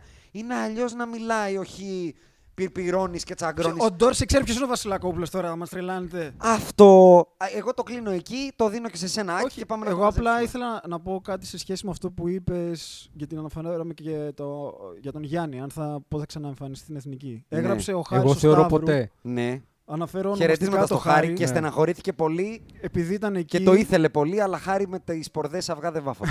επειδή ήταν εκεί και έγραψε και επειδή κράζουμε όσους δεν γράφουν αυτά Ναι. που πρέπει να γράψουν. Ναι. Ο Χάρης έγραψε κάτι πάρα πολύ καλό, Μμμ. θεωρώ. Και αναφέρει και συμφωνώ μαζί του απόλυτα ότι καλό είναι ο Γιάννης να απέχει για μερικά χρόνια από την εθνική ναι. για να καθαρίσει λίγο όλο το τοπίο. Ναι. Μπας και γίνει κάτι και δομηθεί σωστά αυτή τη φορά η κατάσταση. Δεν το έχω διαβάσει αυτό και καλά έκανε αν το είπε. Ωραίο, μ' αρέσει. Μπράβο να στο Χαρές. απέχει. Και επειδή ούτως Δεν ή υπάρχει άλλως- λόγος να κατέβει του χρόνου από ό,τι φαίνεται, αν Όχι, που όχι, δεν θα καλά, πάμε δεν θα- κιόλας δεν θα κατά πάσα πάμε ούτως ή πιθανότητα. άλλως. Καλό είναι να αποστασιοποιηθεί για λίγο. Ναι, μπας και δεν έχει σοβαρέψουν πει λίγο οι τίποτα, καταστάσεις. παρότι είναι έχω από αυτούς να- που βάλλονται περισσότερο από όλους Γνωρίζετε πολύ καλά παγκοσμίως. πόσο είμαι αυστηρός μαζί του και απαιτητικός στα του NBA. Στα της εθνικής ομάδας ο Γιάννης είναι. By the, όχι by the book. Είναι να το λες και να μην το πιστεύουν. Ναι, ναι, Ο πραγματικά. MVP. Πραγματικά. Όχι, Τέλος ήρθε ο πάντων. πιο hot Ας- μπασκετμπολίστας του Λοιπόν. κόσμου αυτή τη στιγμή και έπαιξε στην εθνική. Ε, Αυτό. για, να, ε, για να το κλείσουμε, να κλείσουμε με κάτι σημαντικό λίγο μια στιγμή. Ε, συγγνώμη, να πω Παρακαλώ, βεβαίως, απλά βεβαίως, βεβαίως. να ξέρετε ότι αν στεναχωριέστε θα συνεχίσουν σίγουρα να μας δείχνουν το έπος της Σαϊτάμα. Ναι, ναι. Οπότε ναι. όλα Θέλω καλά να με σου το πω ελληνικό κάτι, μπάσκετ. Εγώ, μην εγώ, πάντα, αγχώνεστε. ε, εγώ πάντα, πάντα αυτό το έπος Σαϊτάμα πάντα Τη Σαϊτάμα. έχει- Τη Σαϊτάμα. Τη ναι. Σαϊτάμα Σαϊτάμα. έχει μια... Είχαμε όμως φοβερά γκαρντ εκεί. Είχαμε φοβερά γκαρντ. Είχαμε φοβερά γκαρντ. Λοιπόν, Ε, Πες, ναι, ήθελα να πω κάτι σημαντικό ε, στα πλαίσια αυτού που συζητάγαμε για να ασχοληθούμε και με κάτι σοβαρό. ναι, Ε, σε ένα μήνα ξεκινάει το NBA, ε. ναι. Δηλαδή να σοβαρευτούμε σιγά σιγά, να Σε τελειώνουν οι 15 μαλακίες. μέρες από τώρα οι podbusters ή θα έχουν σοβαρευτεί ή θα έχουν διαλυθεί. Αυτό. Εντάξει. Ω. Και αυτό είναι δέσμευση. Αυτό. Ευχαριστούμε αυτό που μας είναι ακούτε. Περιμένουμε βομβαρδισμό τώρα, έτσι. Θα ασχοληθούμε, θα κάνουμε κάτι μετά τον τελικό. Με το μου το μπάσκετ. Ναι, εγώ δεν θέλω να ασχοληθώ. άλλο. Θα το πιάσουμε στο πρώτο podcast Α, μπράβο, ναι. του γιατί- NBA, ναι. όπου θα, θα είναι πολύ NBA. Κώστα, ο τελ- Βαρέθηκα. Να σου πω κάτι. Ο τελικός θα είναι πολύ NBA. Δηλαδή η Αυστραλία είναι πολύ NBA, η Γαλλία είναι πολύ NBA Άρα Γαλλία-Αυστραλία είπες εσύ τώρα. ε. και η Ισπανία είναι πολύ NBA. Οι Αργεντίνοι, άμα κάνουν πάλι μπαμ και περάσουν και τους Γάλλους, μαγκιά τους. Αλλά εγώ πιστεύω ότι θα είναι Γαλλία, Ισπανία. Ισπανία-Αυστραλία ο τελικός. Και εκεί θα έχει πολύ NBA. Ωραία, για πάμε. Ας κάνουμε μια πρόβληψη. Πάτη να τελειώνουμε. Mills. Εγώ From θα- day one τα έχω πει αυτά. Ναι, εγώ, Όζι. εγώ θα πάω Ισπανία all the way. Μένω με Όζι. Και εγώ Αυστραλία. Ωραία. Ωραία. Τους Γάλλους κανείς. Αυστραλία. Αυτούς που νικήσανε την, Dream- την Team USA Την τέλος ποια; πάντων. Ε, Την Έλα, Team έλα, USA. Σοβαρέψου. Ε, Λοιπόν, ε, ε, ένα περαστικά θέλω να πω σε αυτό το σημείο κλείνοντας εδώ πέρα σε Στο όλους Jason τους Tatum. οπαδούς των Τον Celtics. Celtics, ναι. Ναι. Καλή δύναμη, παιδιά. Παιδιά, και να στο είστε καλά. επανειδήν. Τσαου. Five seconds left. Magic down the middle, just what I thought. A hook shot at 12. Good! Two seconds left. The Lakers take the lead on Magic Johnson's running sky hook. The inbounds pass comes into Jordan. Here's Michael at the foul line. A shot on Elo. Good! The Bulls win! They win! Final seconds. Bryant for the win. Bang! Rebound Bosch. Back out to Allen. His three-pointer. Bang!